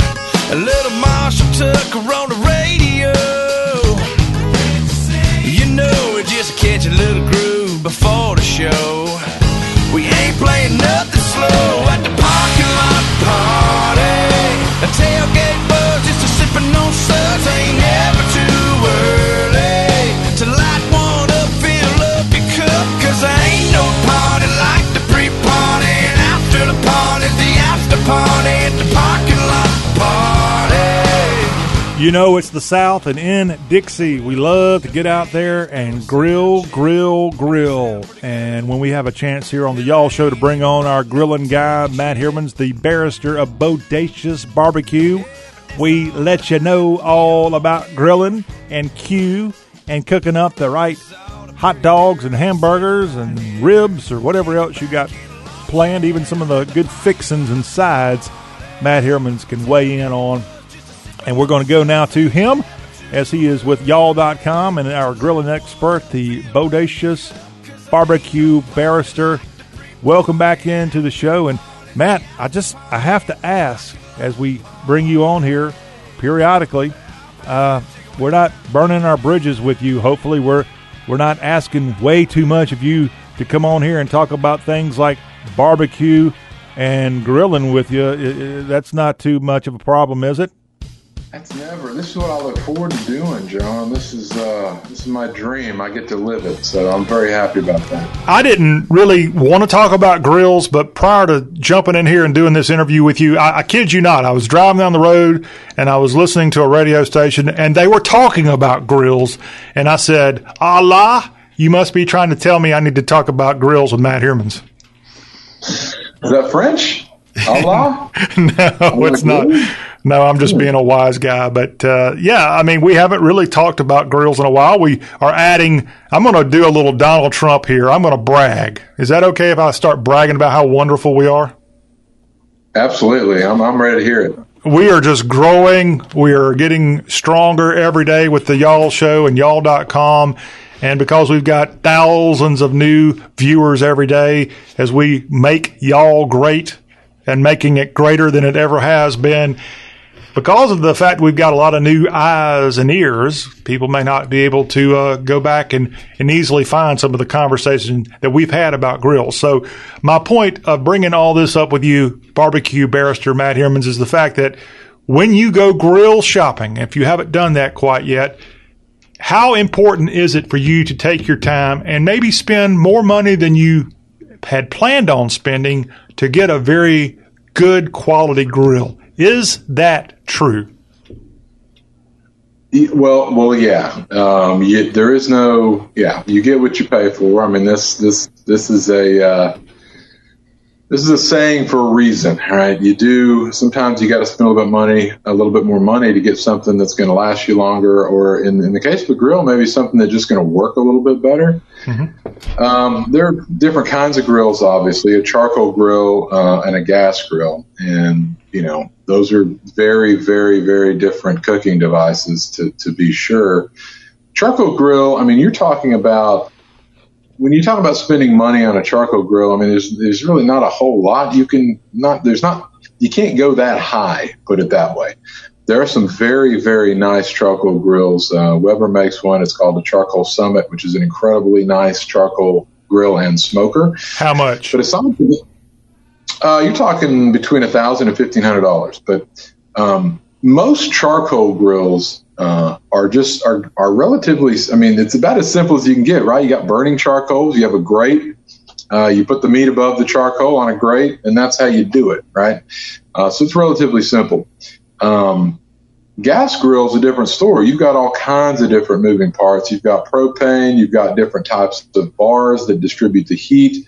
You got different type of igniter. You've got different types of uh, heat regulation, whether it's you know three burner, two burner, four burner, more. You have side burners. You've got smoker boxes that have their own little uh, burner underneath. You've got a lot going on with gas grills. So you can spend a very little amount of money, or you can spend a lot of money on a gas grill. So I would say, yeah, you need to shop around. You need to look. Um, different quality levels for sure. If you want a grill that's going to last you a very, very long time, you're probably going to have to pay a little bit more money for it, particularly a gas grill. Um, if you want something that'll just get the job done for a little bit, see how it goes, and you know maybe test your your grilling ability, you don't have to spend a night. You may be able to get out of the store for you know two three hundred bucks, but uh, there is a wide range of options uh, when it comes to gas grills. I mean, you're talking about cars, right? About everything from a smart car to a you know a Mercedes or something like that. You have that type of option with gas grills, uh, so it's worth the shop. It's worth the look. Uh, it's worth thinking about your budget, and honestly, how much are you going to use it? You know, people. Uh, that's another big thing. So you may not need an eighteen or hundred or twenty two hundred dollar gas grill that's built like a tank. Um, if you're going to use it once a month to cook some chicken breast, you know, you- you're going to get more mileage out of a less expensive grill. If you're getting somebody like me, if you're going to fire up and not necessarily a gas grill, but a lot of people use a gas grill like an outdoor kitchen. I mean, if you're going to cook meat, if you're going to cook pizza, you can cook it on a gas grill. If you like to get outside a lot and you're using it more than once a week, you may want to pay up for something that is going to be able to withstand that type of wear and tear. Um, so yeah, that's another big, big factor, I would say. Very important information. Now, we're not being endorsed by the gas grills nor the charcoal grills, although we should be endorsed and compensated big time by those companies. So, since we aren't, at least we're not right now, we're just being real. We're keeping it real here on Yeah. y'all. And I have to ask you, barbecue barrister, if I were have, if I had to guess, I would think that the the gas grill has a shorter life than the charcoal grill. Is that a fair assumption? Uh, I mean, yeah, um, not for any other reason um, other than so. There's nothing special about a charcoal grill that, that's going to make it wear out any quicker. I mean, you got charcoal at the bottom, which is kind of like you know, you know heat sitting on it, but you usually have a grate. The reason I would say you're right about that is because there's just a lot of moving parts on a gas grill, a ton, right? A charcoal grill is literally the simplest method of cooking known to humankind. You basically have hot coals that you light. When those coals get hot, you put a grate on it, you put your meat on the grate, you burn it. That, that's what happens. Okay. There's no lighter, there's no gas tubes, there's no tank, there's no regulator, there's no screw cap for the uh, for the regulator, there's no spider guards for the uh, the gas. We go on and on and on about what the guts of a gas grill is. But a gas grill is very, very complicated compared to a charcoal grill, which is essentially, uh, you know, a hole in the ground that, you, that a caveman would put something above. I love charcoal grilling, obviously, but gas grill much there's much more to break let's just put it that way so um, yes there are a number of things that could go wrong with a gas grill that could cause you to not be able to use it so yeah i mean if you've got something to hold charcoal it's a charcoal grill and you can theoretically you know use that thing forever with, with no reason to replace anything right but uh, yeah so you're right Yeah, uh, uh, lucky guess there. We're not done with our barbecue barrister. When we come back, we'll continue grill talk with Matt Hermans. 803 816 1170 is how you can get in touch with us. If you have a question about grills, feel free to ask old Matt any old grill question. The Y'all Show continues after this.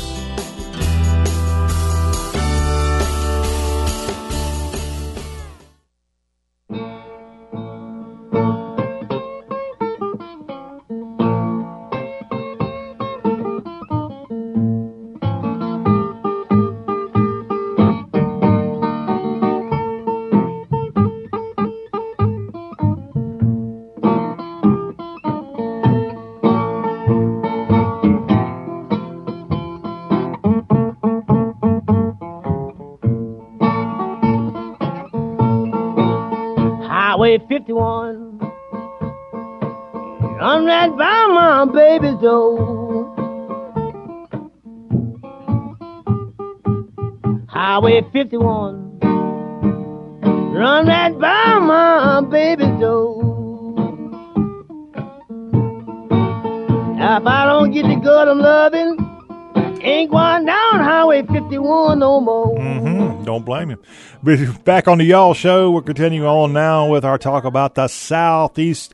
I'm General John Rawl, the general of all things Southern. John Rawl, CSA certified Southern American, and we got a fellow CSA continuing to talk with us about grilling and more. It's Matt Hermans. He is the barrister of Bodacious Barbecue, and he comes on here to tell us about what all's going on in barbecue world and more.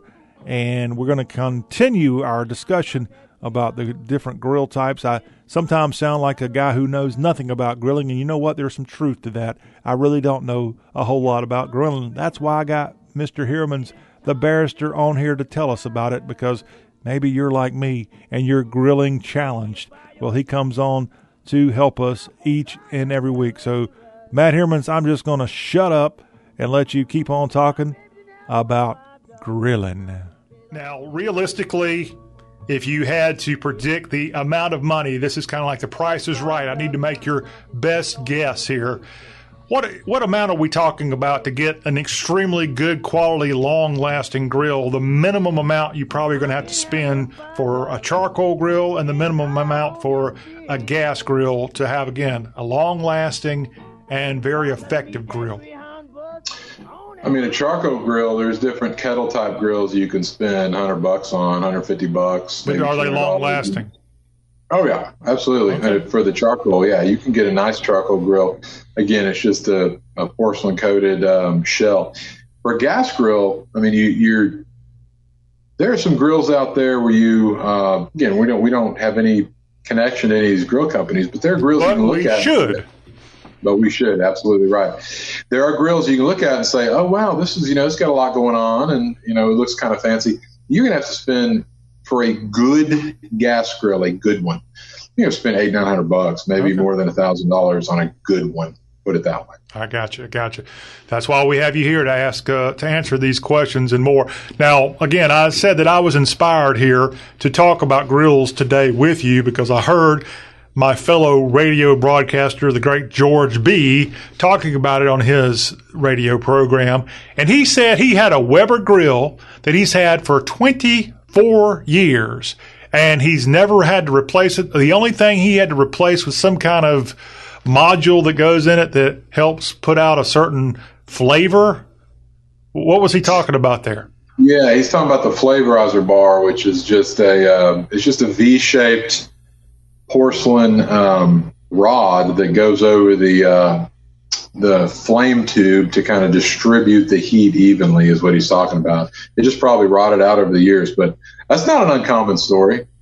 24 years for a Weber grill. They're especially the ones made, you know, in the United States a few years back. Yeah, they can last a long time. Uh, he said it, and I don't want to fight him on it. He said that it lasted him that long, and so kudos to him for an impressive feat there for such a long period of time. All right, so there you have it. We've kind of broken it down here with the fact that you can get a grill that can last you a very long time if you're lucky, and then you have that flavor bar that Matt Heerman said. Those are fairly inexpensive compared to buying a whole new grill.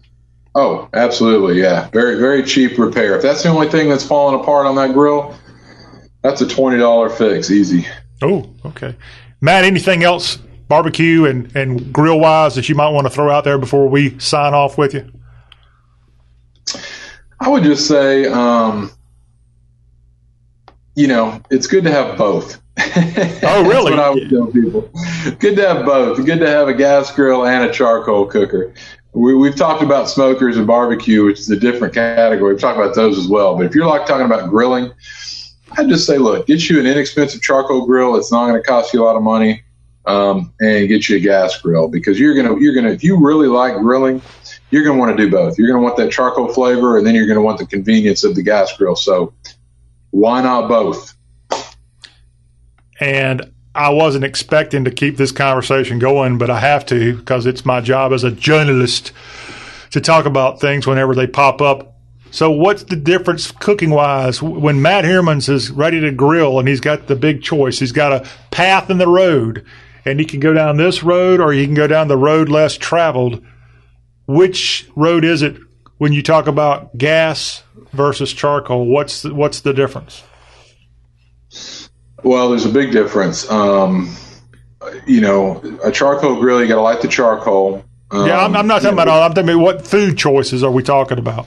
Oh, yeah. So I would say there's there's some there are some meats that just really want to be cooked over charcoal. Okay, steak, uh, burgers, uh, those type of meat. The fattier the meat, uh, the more it really wants charcoal. Um, a leaner kind of meat, maybe fish Okay. or chicken or you know some uh, pork chop even maybe um, can work fine on a gas grill uh, but hamburgers steaks things that have a lot of fat to them they really want that charcoal because the fat drips down onto the coals gives you a certain flavor from the charcoal that you're just never going to get from a gas grill um, so i would say the general rule is the fattier the meat the more it wants charcoal the leaner the meat you can get away with it There you have it. See, that's simple. I knew you had a real simple explanation of when you're picking out your meats, okay?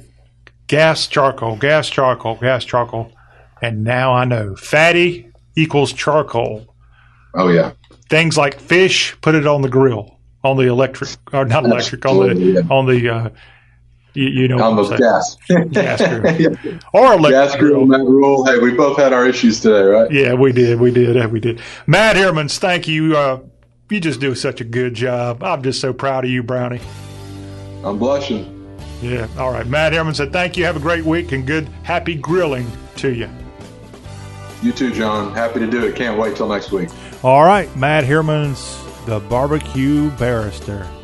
When we come back, we'll wrap up the second hour up. We're going to take a look at what's up at y'all.com, the South's homepage.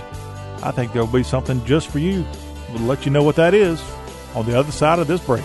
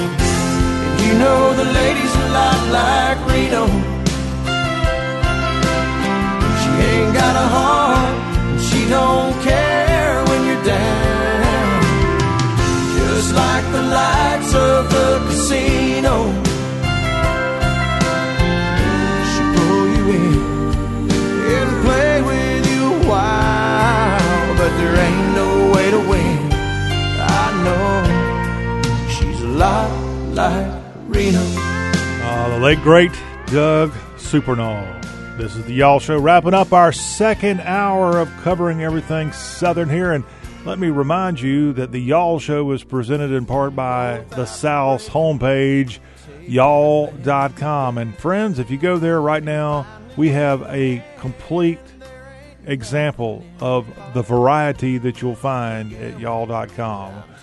We have got video interviews. We've got exclusive interviews and features that you're just not going to find anywhere else.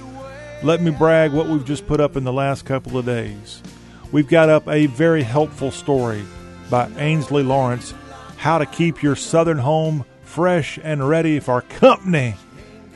want to help you reduce the risk of any kind of problem you might have. But if you've got company coming over, we have Ainsley's article up about how you can freshen up that house and add some touches. Maybe if you have time, go and repaint a few rooms, add accent rugs and more. All that is an article up right now on the homepage at y'all.com. Ainsley Lawrence, great job there with that feature. We have awesome video interviews. Many of the interviews are also included here on the Y'all Show. You can go right now and watch, not just hear, but watch our Taco Polo storyteller interview from this week on the Y'all Show. Jerry Short does a fantastic job, and you can see the septuagenarian in action right here, especially when we talk about plastic surgery with Jerry. That's at y'all.com right now. We also have Tricks of the Trade. That is Southern home improvement honeydew helper himself, John Allen. He and the great Jimmy Duke team up each week for Tricks of the Trade, and that is available at y'all.com. You can watch those two great Southerners together answer questions from all over the South about how to help out there at the home. And I'm trying to think this week here on the show, they talked about something I'd never heard of tack rags. Y'all ever heard of a tack rag? They discuss what exactly they are and how they can come in helpful. They had a phone call come in about roots interfering with the sewer line and how to replace that. It's it's pretty scientific, heavy duty stuff, y'all. And if you don't know how to replace or fix a sewer line that's got a root growing into it, especially around the bend, uh, the, the elbow, if you will, of a sewer line, well, John Allen, he knows what he's talking about. And you can tune in y'all.com and check out the great video interview of Tricks of the Trade. Plus, we have a video interview up that we'll be playing a portion of that on Wednesday's Y'all Show. Writer who does a great job. She's a former Chattanooga Times Free Press journalist, and now she's writing for Y'all. And Anna Brawley is going to be on Wednesday's Y'all Show. She'll be here in just a few hours to tell us about her trip recently to Ducktown and Copperhill, Tennessee, as well as McCaysville, that is in North Georgia. These three cities are all within a couple of miles of each other, and it is a fantastic conversation that we're going to have on the Wednesday Y'all Show with travel and food writer Ann Brawley. You can watch our interview with Ann at y'all.com right now. You can also go to y'all.com and get linked to Ann's incredible travel feature of these three Tennessee and Georgia towns. And it is delicious. The various food places on display there in the area, including Katz's New York Deli. You also have a Cuban restaurant in the area called Rum Cake Lady, Cuban Cafe. You have a wonderful Tex Mex place called Habanero's Fresh Tex Mex. That's in Copperhill, Tennessee. Hey, don't forget in Ducktown, Tennessee, Rod's Rock and Rolls. And Anna did a great job. She has gone into this portion of Tennessee. Ann's gone in and done a fantastic job of covering all these restaurants and the attractions available in these two towns in Tennessee and the one town in North Georgia. It's Ducktown, it's Copperhill, and it's McCaysville. And if you tune in on Wednesday's Y'all Show, you can hear my interview with Ann Brawley, but you can also go to y'all.com right this very second and watch our interview with her and enjoy learning more about this place in I guess it would be the very southeastern corner of Tennessee and the very north end of Georgia for McCaysville. And a great option for you if you're looking for a cool place to travel, kind of in the heart of the South. These three communities offer that. And we'll tell you a lot more come Wednesday on the Y'all Show. Looking forward to our conversation with Ann Brawley, a former Chattanooga Times Free Press writer, now writing for y'all.com and being interviewed by the Y'all Show. We've got a whole nother hour of talk with a Southern accent coming up, so you don't want to miss out on the fun. We've got the latest in sports news. Plus, the Coastal Carolina Chanticleers had an amazing 2020 season on the gridiron, and we'll tell you more about the traditions and famous alums of Coastal Carolina in our college football tour of 44 cities. That's our number three. Plus, we'll let you know more about the Southern Arts and Entertainment spectrum. All that coming up.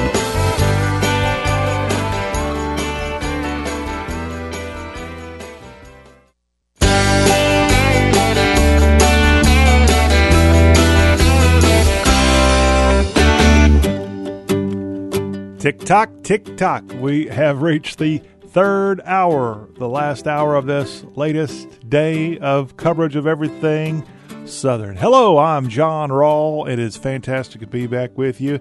And if you want to get involved and you want to reach out to me, hey, I am certainly willing and able to talk to you.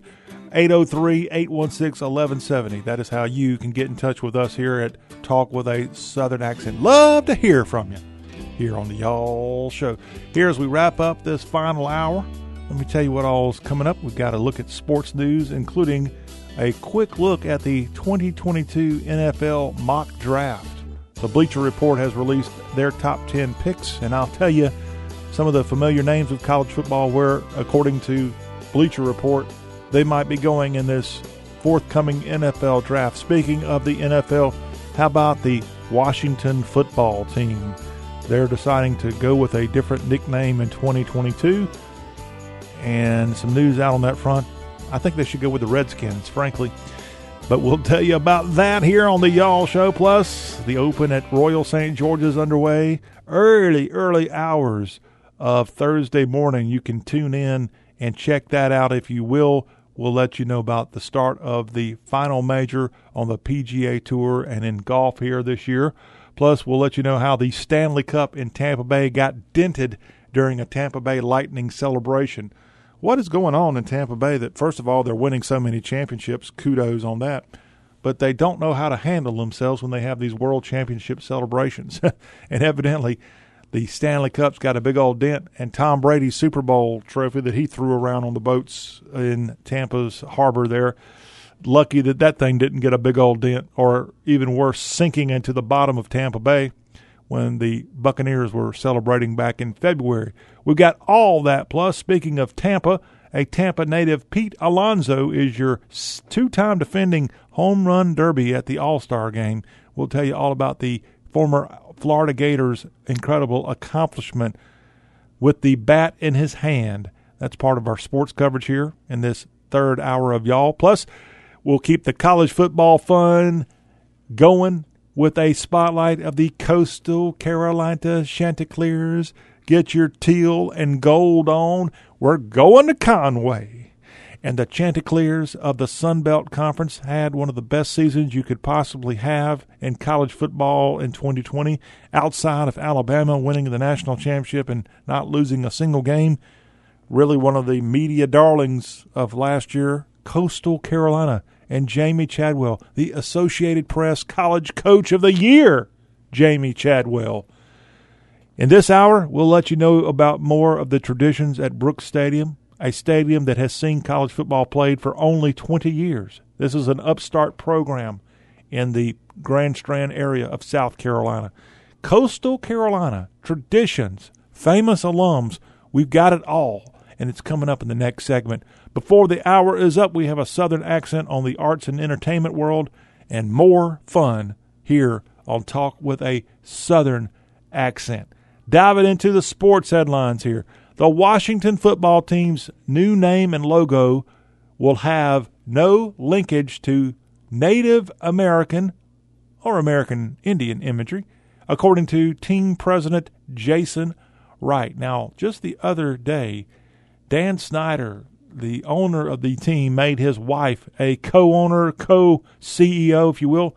And I'm having to think that some of these decisions are now coming from Mrs. Snyder, not necessarily hubby Dan, as the WFT choosing this new nickname and logo to depart from all kind of signs as this team was for many, many, many, many, many decades the Washington Redskins, and they announced on Monday that they will not consider Warriors as an option. And they made the announcement in a weekly brief posted on the team's website as the president, Jason Wright of Washington, cited the team's inclusive process to listen to all voices with a particular emphasis to engaging, listening, and learning from Native American leaders and individuals throughout the country.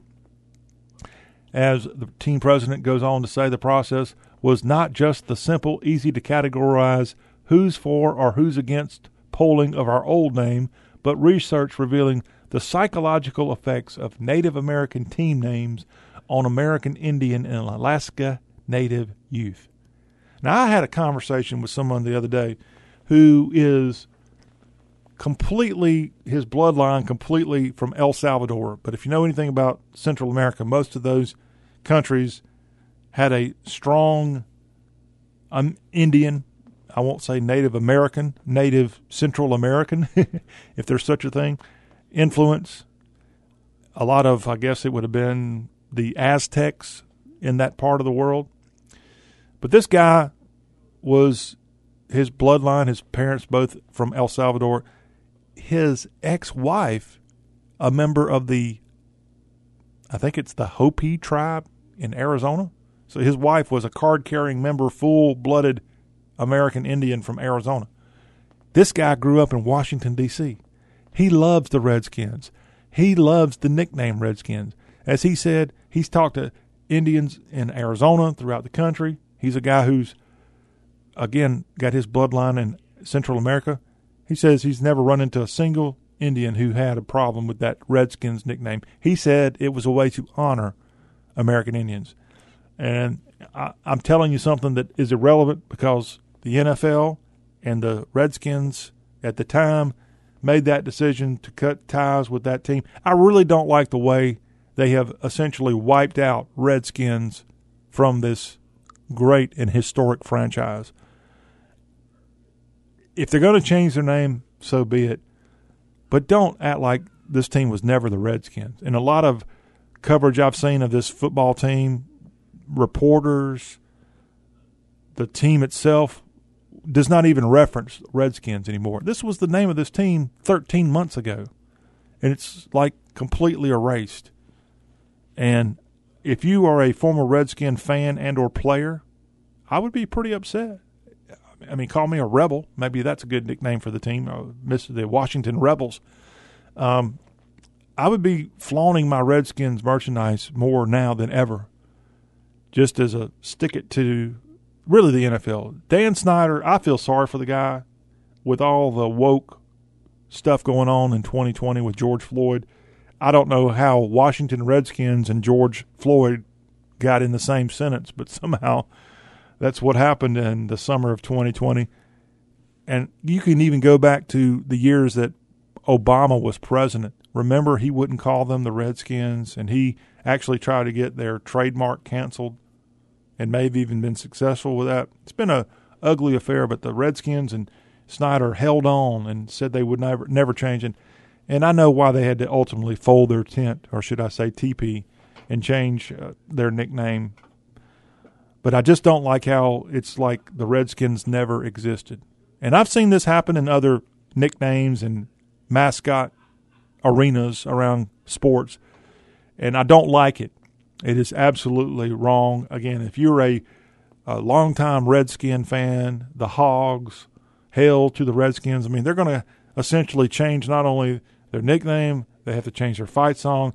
I know for a long time, Redskins fans would use the hashtag HTTR, hail to the Redskins. That was their little battle thing on social media. And I guess now they have no identity. I, I really I, I, I empathize, sympathize, if you will, with this NFL franchise, but they're undergoing this rebranding. And frankly, if you're going to not be the Redskins, I like Washington football team personally. I, th- I think it's it's a way to still honor the Redskins without calling them the Redskins. But now they're coming out. His Daniel Snyder's wife saying, essentially giving her president Jason Wright the green, or should I say, Washington Redskins slash football team maroon. I guess that's their color. Is it maroon and gold? Maroon light to go forward with a new nickname. I have a strong suspicion this football team is going to become woke and go with the name Red Tails with their nickname. That's always been one of the leading candidates for this new team name. And now that they've come out and said Warriors is not going to be the team nickname, look for the nickname Red Tails to essentially be the leader for the new name of this NFL franchise. Of course, that name comes from the Tuskegee Airmen. The woke Redskins, that's what they can call themselves.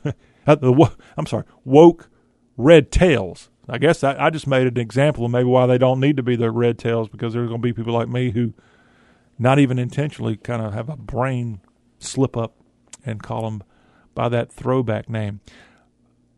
We're going to have an NFL draft, whether it's going to be Washington football team or Washington Red Tails or Washington Yalls. We're going to have a NFL draft in 2022, and the Bleacher Report has come out with their list of the top 10 in the 2022 mock draft. If the NFL draft were held right now, according to BleacherReport.com, here is their top 10. At number 10, the Atlanta Falcons. Again, this is all subject to change because we have no idea the actual pecking order for the 22 draft because a lot of this depends on how teams finish in the 21 season. But they have going at number 10 to the Atlanta Falcons, Matt Corral, the Mississippi quarterback from California originally. The G Men in New York selecting with the ninth pick, Drake Jackson. Going eight to the Raiders in Vegas, DeMarvin Leal. At seven, Malik Willis to the Philadelphia Eagles. Going six, I think this is a Alabama player, uh, Derek Stingley Jr. to the Carolina Panthers. Number five, Kyle Hamilton to the Jacksonville Jaguars. Number four in this mock draft, the Bengals select Evan Neal. Number three, Kayvon Thibodeaux of the New York Jets. Number two, the Detroit Lions select, and this would be a good choice for them, North Carolina quarterback Sam Howell. And your number one pick, the Houston Texans select from Oklahoma, Spencer Rattler. Again, that is just a mock draft. We're already seeing a 22 NFL mock draft come out from BleacherReport.com. And Rattler and Oklahoma, they've got number one.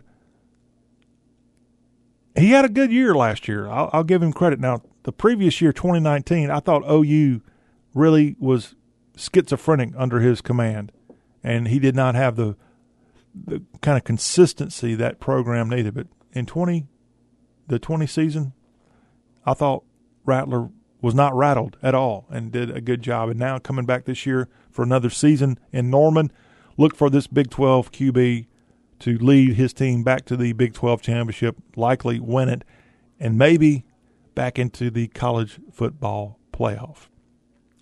It is the week this week of the Open Championship, and it's at Royal St. George's. That is in Sandwich, England, a tasty little place there in jolly old England.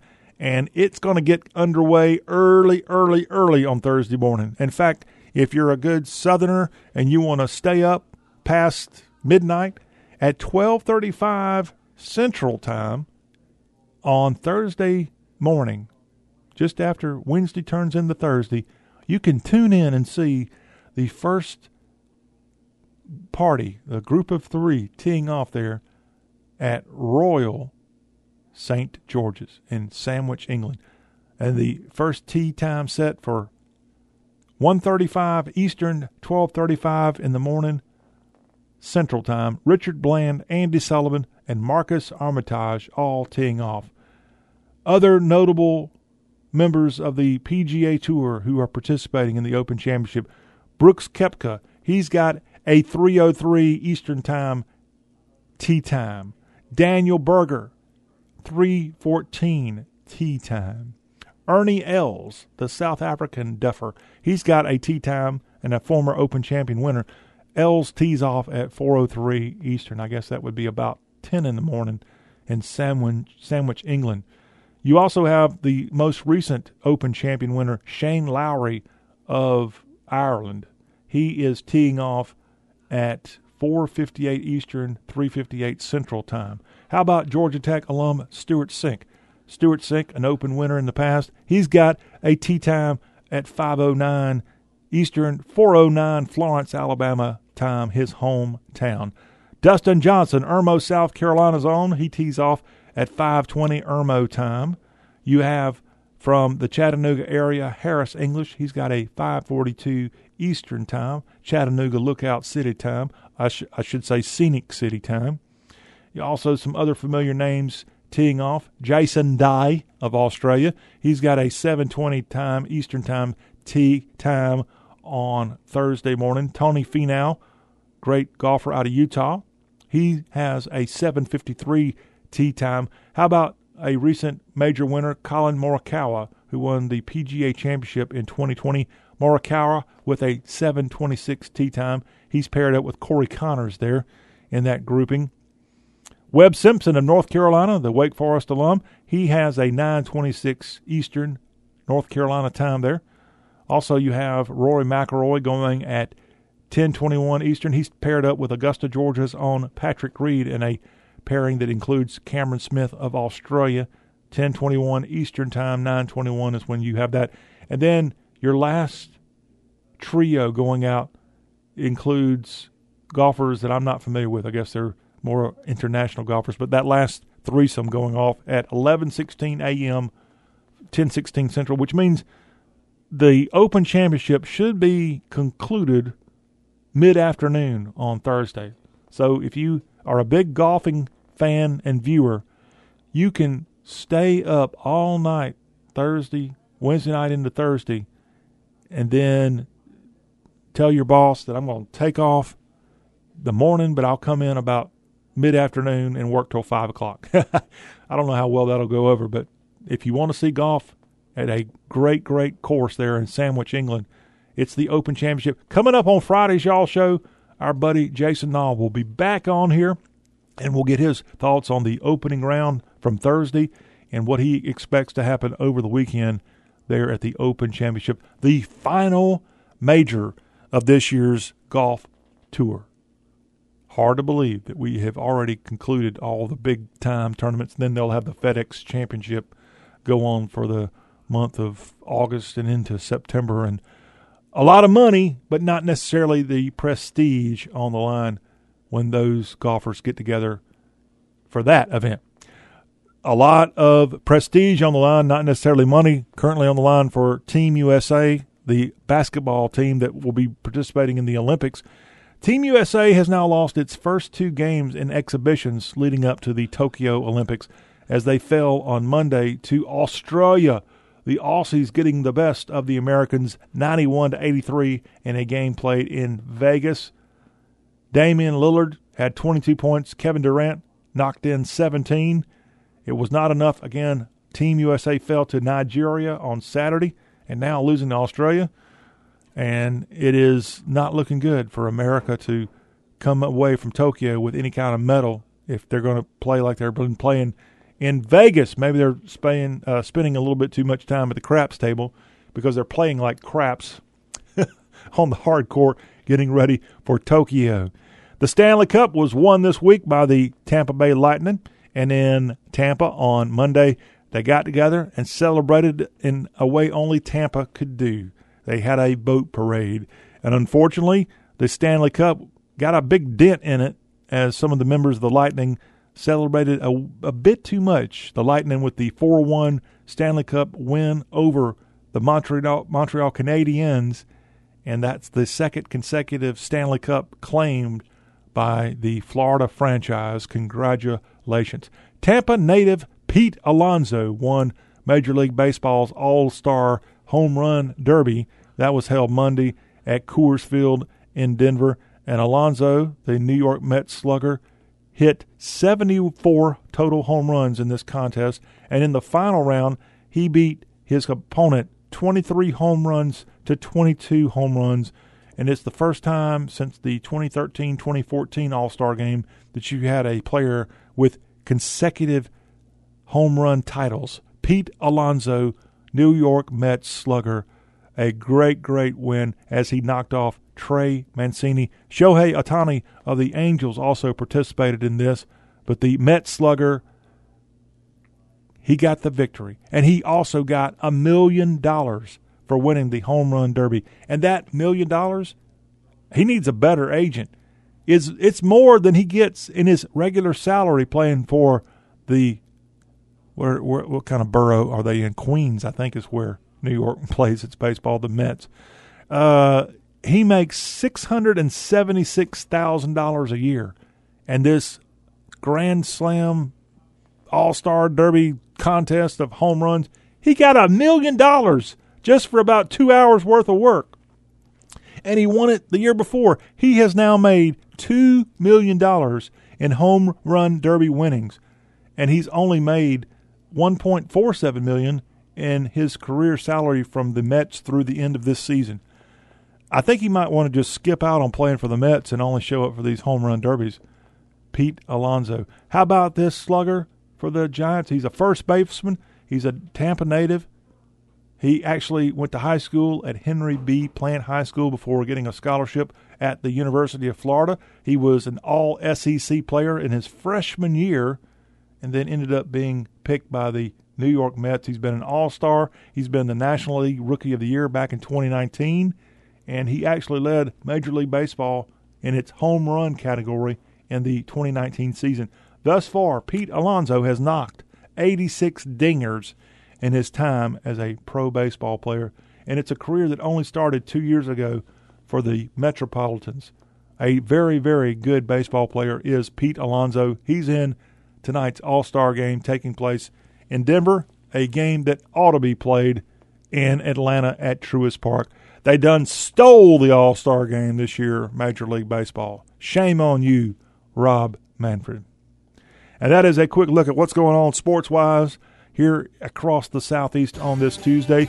When we come back, more sports talk. We will tell you all about the fun, the pageantry, the traditions, and famous alumni of the Coastal Carolina Chanticleers.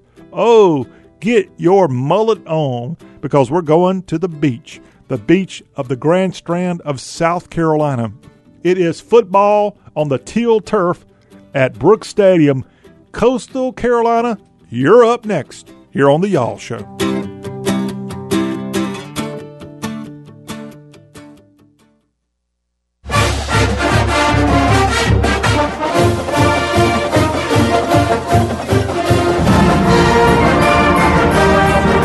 The Y'all Show is on the road and stopping by 44 of the South's great college football towns as we get y'all ready for the start of the 2021 college football season. Tailgates, traditions, fight songs. Can you feel the excitement? Here's y'all show host John Rawl to fire y'all up with today's great Southern College Football Showcase. Oh, get that suntan out and get ready to do a little shagging. We're going to Myrtle Beach. Actually, we're going a few miles inland. We're going to Conway today. It's Coastal Carolina University. It is the latest stop on our 44 city or college town odyssey across the southeast, getting you ready for the start of college football's 2021 season. And those Chanticleers, those wild and crazy Chanticleers, you are today's featured college. I'm going to let you know what exactly what the heck is a Chanticleer. I'll tell you here as we focus on the traditions and some of the background of Coastal Carolina University, Conway, South Carolina, and also we'll let you know about some of Coastal's most famous alumni. Of course, one of the main reasons we're talking about Coastal Carolina football today is the amazing 2020 season Jamey Chadwell had there in the Sun Belt Conference. This is a team that went 11 and 1 in football. They only lost their final game and that was in the Cure Bowl to the Liberty Flames. And if they had won that one in Orlando, they would have had a perfect season. And they would have maybe even been declared a national champion, kind of like UCF was a few years back. But it's the Coastal Carolina Chanticleers, today's spotlight. The Chants getting ready for their season to start on September 2nd. That's the Thursday of Labor Day weekend. The Citadel Bulldogs the Bulldogs out of Charleston, the Military College of South Carolina, they are Coastal's first opponent at Brooks Stadium on that Thursday night, the home opener. And a lot of people excited to welcome back Coastal Carolina football after the incredible season they had in 2020, a season of which they are considered co champions of the Sun Belt Conference. They were not able to hold the conference championship due to a COVID outbreak, so Coastal ended up sharing the conference honors with Louisiana Lafayette last year. This year, they want to get that Citadel game behind them. They want to welcome in Kansas the following week for Heroes Day at Brooks Stadium, and they want to keep going with wins like they've had in the past and promoted and built this program out of nowhere. Coastal Carolina has only been playing football about 20 years. 20 years, this team literally rose from the dust. It was in 2003 that this program kind of first got going in Conway, South Carolina. And less than 20 years later, they go to bowl games, they make national headlines. They beat teams like Kansas a couple of times. They beat BYU in 2020. And Jamey Chadwell steering this program to greatness after he came up from Charleston Southern to take over the teal and gold of coastal Carolina.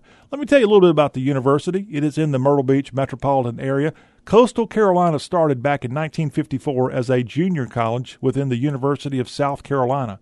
For a long time, they were kind of like, oh, that's where you go if you can't get to Columbia. You went to Coastal Carolina. It was a, the Coastal Carolina Junior College. It was a party school. It may still be a party school, but ultimately in the 1990s, Coastal seceded from the University of South Carolina and formed its own sort of system there. And that's why they are totally separate. They are South Carolina's third FCF rather FBS team. You got the Gamecocks, you got the Clemson Tigers, and then you got Coastal Carolina.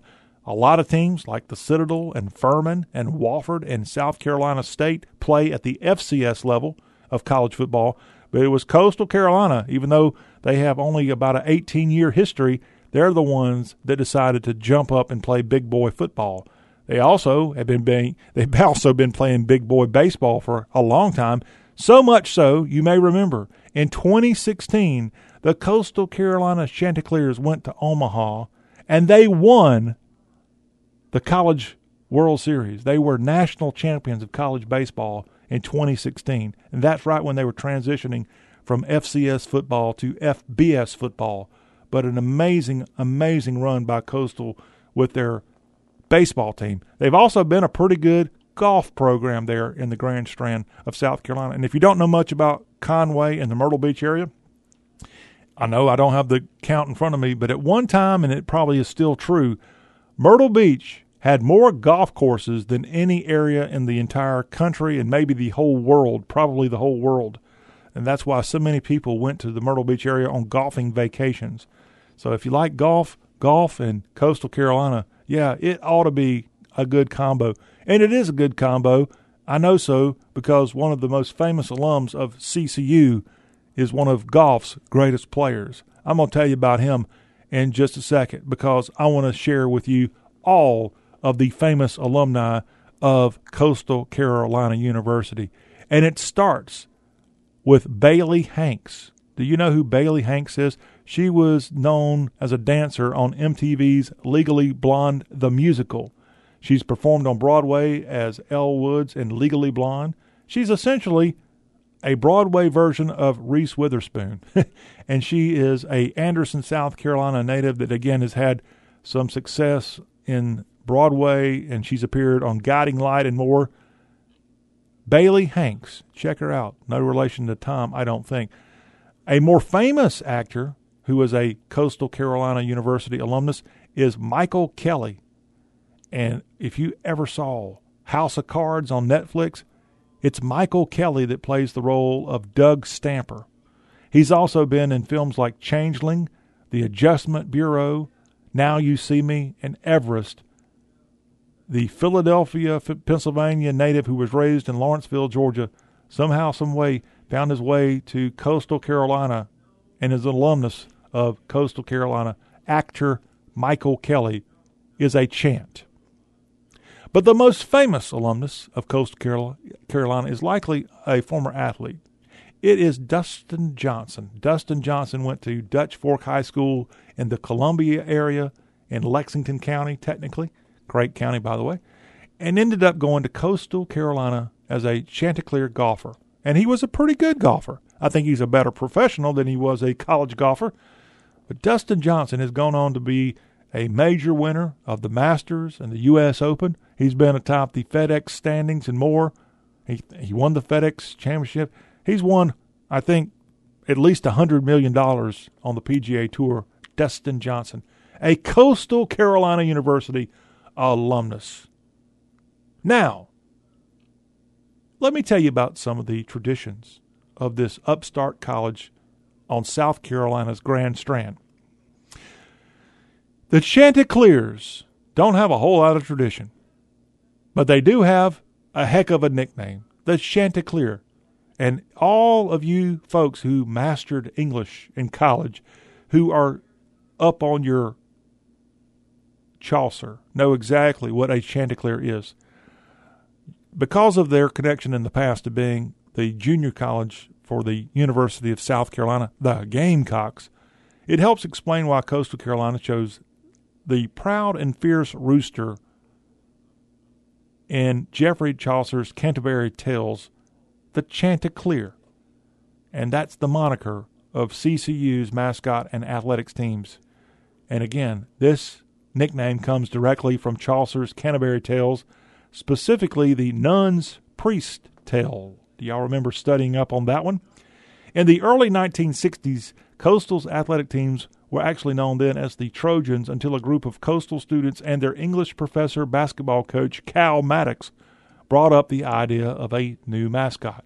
And it helped that the Chanticleer was from the same family of the animal kingdom as the Gamecock, the mascot of Coastal's then parent institution at the time, USC, Columbia. Thus, the Chanticleer was born in the 1960s, giving the growing college its own identity and one of the most unique mascots in college athletics. I would agree with that. Their colors are also pretty unique gold and teal, and a little black thrown in there as well. Now, on the coastal campus there in Conway, you find the Beatty Memorial Victory Bell. This was a gift from the Pi Kappa Phi fraternity as a memorial for then student Chad Michael Beatty, who died in a car accident in 1995. The fraternity used more than $26,000 it raised to construct a memorial and purchase this bell. It was cast, this bell, in 1893 as the bell belonged to a church in Charleston, which is the founding city of the National Fraternity, Pi Kappa Phi. Did y'all know that? The bell is located adjacent to Brooks Stadium, which is where Coastal plays its football games, dedicated in 2010, and you can hear the Beatty or Beatty Memorial Victory Bell ringing when the Coastal Carolina Chanticleers get a victory across the street at Brooks Stadium as students and fans help ring the victory bell at the Coastal campus. Now, lastly, I'm going to tell you about the fight song because we like our fight songs here. I'm going to play the fight song in the background, so get ready for it as we celebrate Coastal Carolina University this is our stop today on our 44 city tour across the Southeast of telling you about the teams and traditions and alumni and just more about the university that we find, in this case, Coastal Carolina University. In fact, I need to brag on Coastal Carolina as a university for one minute. It is a national Sea Grant institution, and Coastal boasts almost 11,000 students. And one of the cool things, in addition to having an awesome nickname in the Chanticleers, Coastal Carolina, which is only 67 years old as a university, it is one of the only colleges, and maybe the only college I've ever heard of, that possesses its own island. as they have just outside of Myrtle Beach, technically, literally on the state line where the Little River Inlet is between North and South Carolina, they own Coastal Carolina, Waties Island. It's an undeveloped barrier island, and it's under the jurisdiction of Coastal Carolina University as a research place. And they go there and teach classes. It's a natural laboratory. But it's an awesome little island, a barrier island, and Coastal Carolina owns it. How cool is that? I wonder if you could live there if you're a Coastal Carolina student. It'd be a long way to paddle from Waties Island over to Conway for a class if that's what you have to, to do. Maybe one of the athletic teams could go participate on a athletic contest at Waties Island. Again, on the map, it is literally the only landmass or land you'll see right there where North and South Carolina meet on the Atlantic coast. This is coastal front property for coastal Carolina, Waties Island. I thought that was pretty neat. And correction, the official colors of coastal Carolina are teal and bronze. Another unusual combination, but a pretty combination for CCU. And lastly, the other thing I wanted to share with you about this college located in Conway is the fact that Coastal Carolina's fight song is pretty catchy. And as we go to break, I'm going to play this fight song, and I'm going to kind of do my best to recite the words to the Chanticleers fight song and remind you that, again, we're now less than two months away from Brooks Stadium opening up its gates and having this team set foot on the teal turf there. A team that in 2020 only lost one game, and that was its bowl game. Its coach, Jamey Chadwell, was named the AP College Football Coach of the Year. A team that finished in the top 15 of college football for 2020. A team with its bowl win over Liberty may have even finished in the top 10. And in this discussion we're having now in college football about expanding the playoff, heck, this team could have actually made it into the playoff if the rules were already in place. And we could be talking about a coastal Carolina football team that was national football champions. This is already a school that has won a college baseball national championship in the last five years. So it's good to be teal and bronze. It's good to be a coastal Carolina Chanticleer.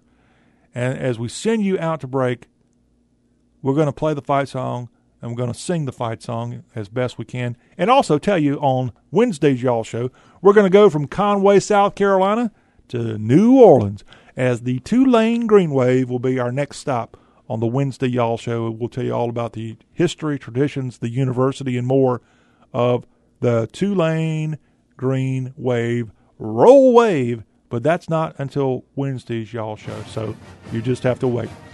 Here's the fight song. We're the Chanticleers, tenacious and true. We'll fight until the end for CCU. We'll compete with honor and always to win. Gather for our battle cry, and then we'll shout our colors, go teal, and then we'll yell out, and bronze. And every team will learn Coastal is number one. We're the Chanticleers, defending the shore. Best of Carolina since 54. Stronger than the Oaks, and sure as the tide, our hearts are beating fast with coastal pride. Sock 'em, bust 'em, that's our custom coastal Carolina. Go Chants. The Y'all Show will be right back. Stay where you are.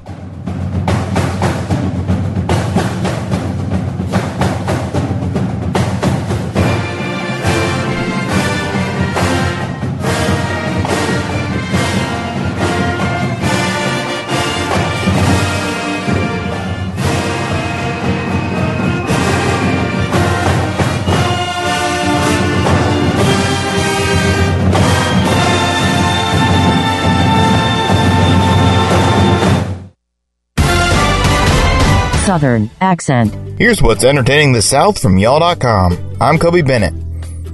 For the second year in a row, the Country Music Awards Festival will not take place. Thankfully, for those who purchased four day passes for CMA Fest last year and chose the rollover option, they will continue to honor those passes for CMA Fest 2022. Furthermore, though CMA is canceled, other music events, such as Bonnaroo and Austin City Limits, will go on as planned. The Bonnaroo Music and Arts Festival will take place in Manchester, Tennessee between September 2nd and 5th at the Great Stage Park, a 700 acre farm. The festival will feature acts such as the Foo Fighters, Megan Thee Stallion, Tyler the Creator, Lana Del Rey, and many more. Austin City Limits will be celebrating its 20th anniversary at Zilker Park in Austin, Texas, across two weekends on October 1st to 3rd and October 8th to 10th, and has a star studded lineup including George Strait, Miley Cyrus, Billie Eilish, Stevie Nicks, and DaBaby. Tickets are already sold out for the festival, so don't fret over the CMA Fest as there are many other music festivals to attend throughout 2021. Entertainment headlines and more at y'all.com. All right, good information to know, especially if you're planning your fall concert or tour schedule. That is helpful to know. How about George Strait at the Austin City Limits Festival in Austin? Woo! I'm gonna have to make my reservation now if they got any tickets left. I have never seen George Strait in concert. That is on my bucket list. When we come back on the Y'all Show, we'll be going to Amarillo by morning. We're going to be wrapping up the Y'all Show. So stay tuned.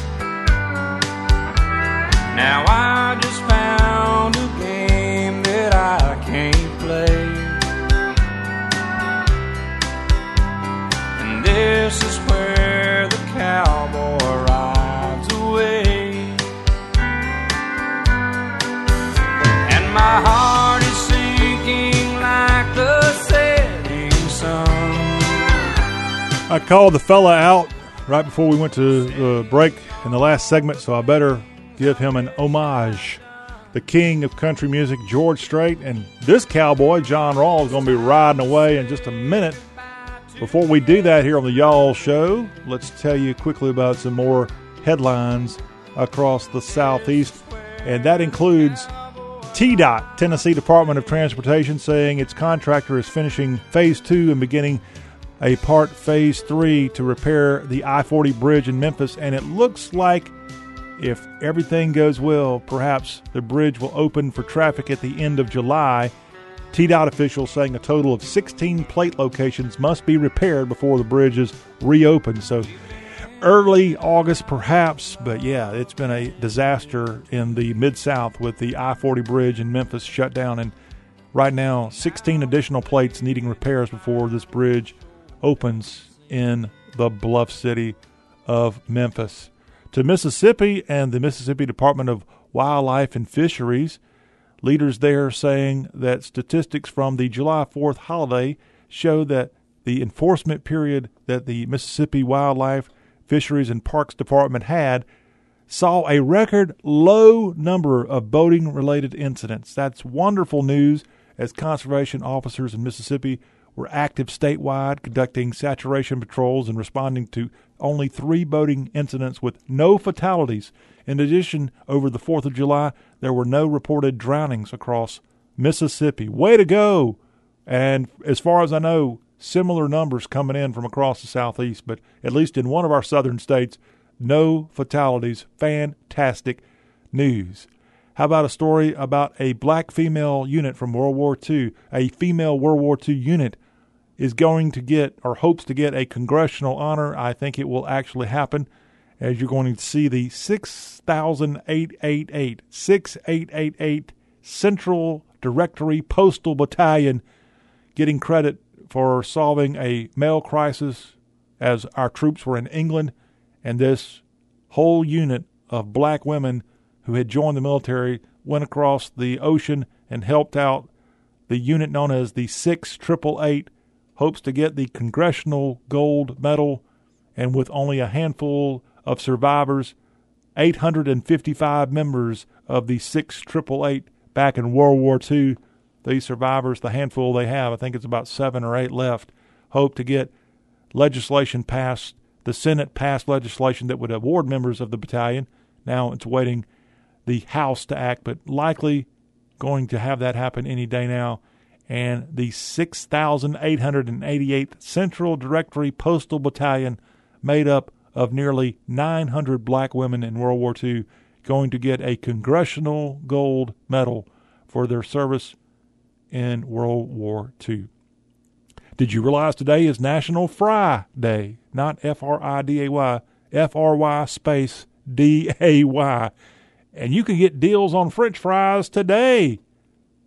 Congratulations, everybody. McDonald's select locations are giving away free fries, but you got to download their app and opt in for rewards and add the deal for medium fries to your cart.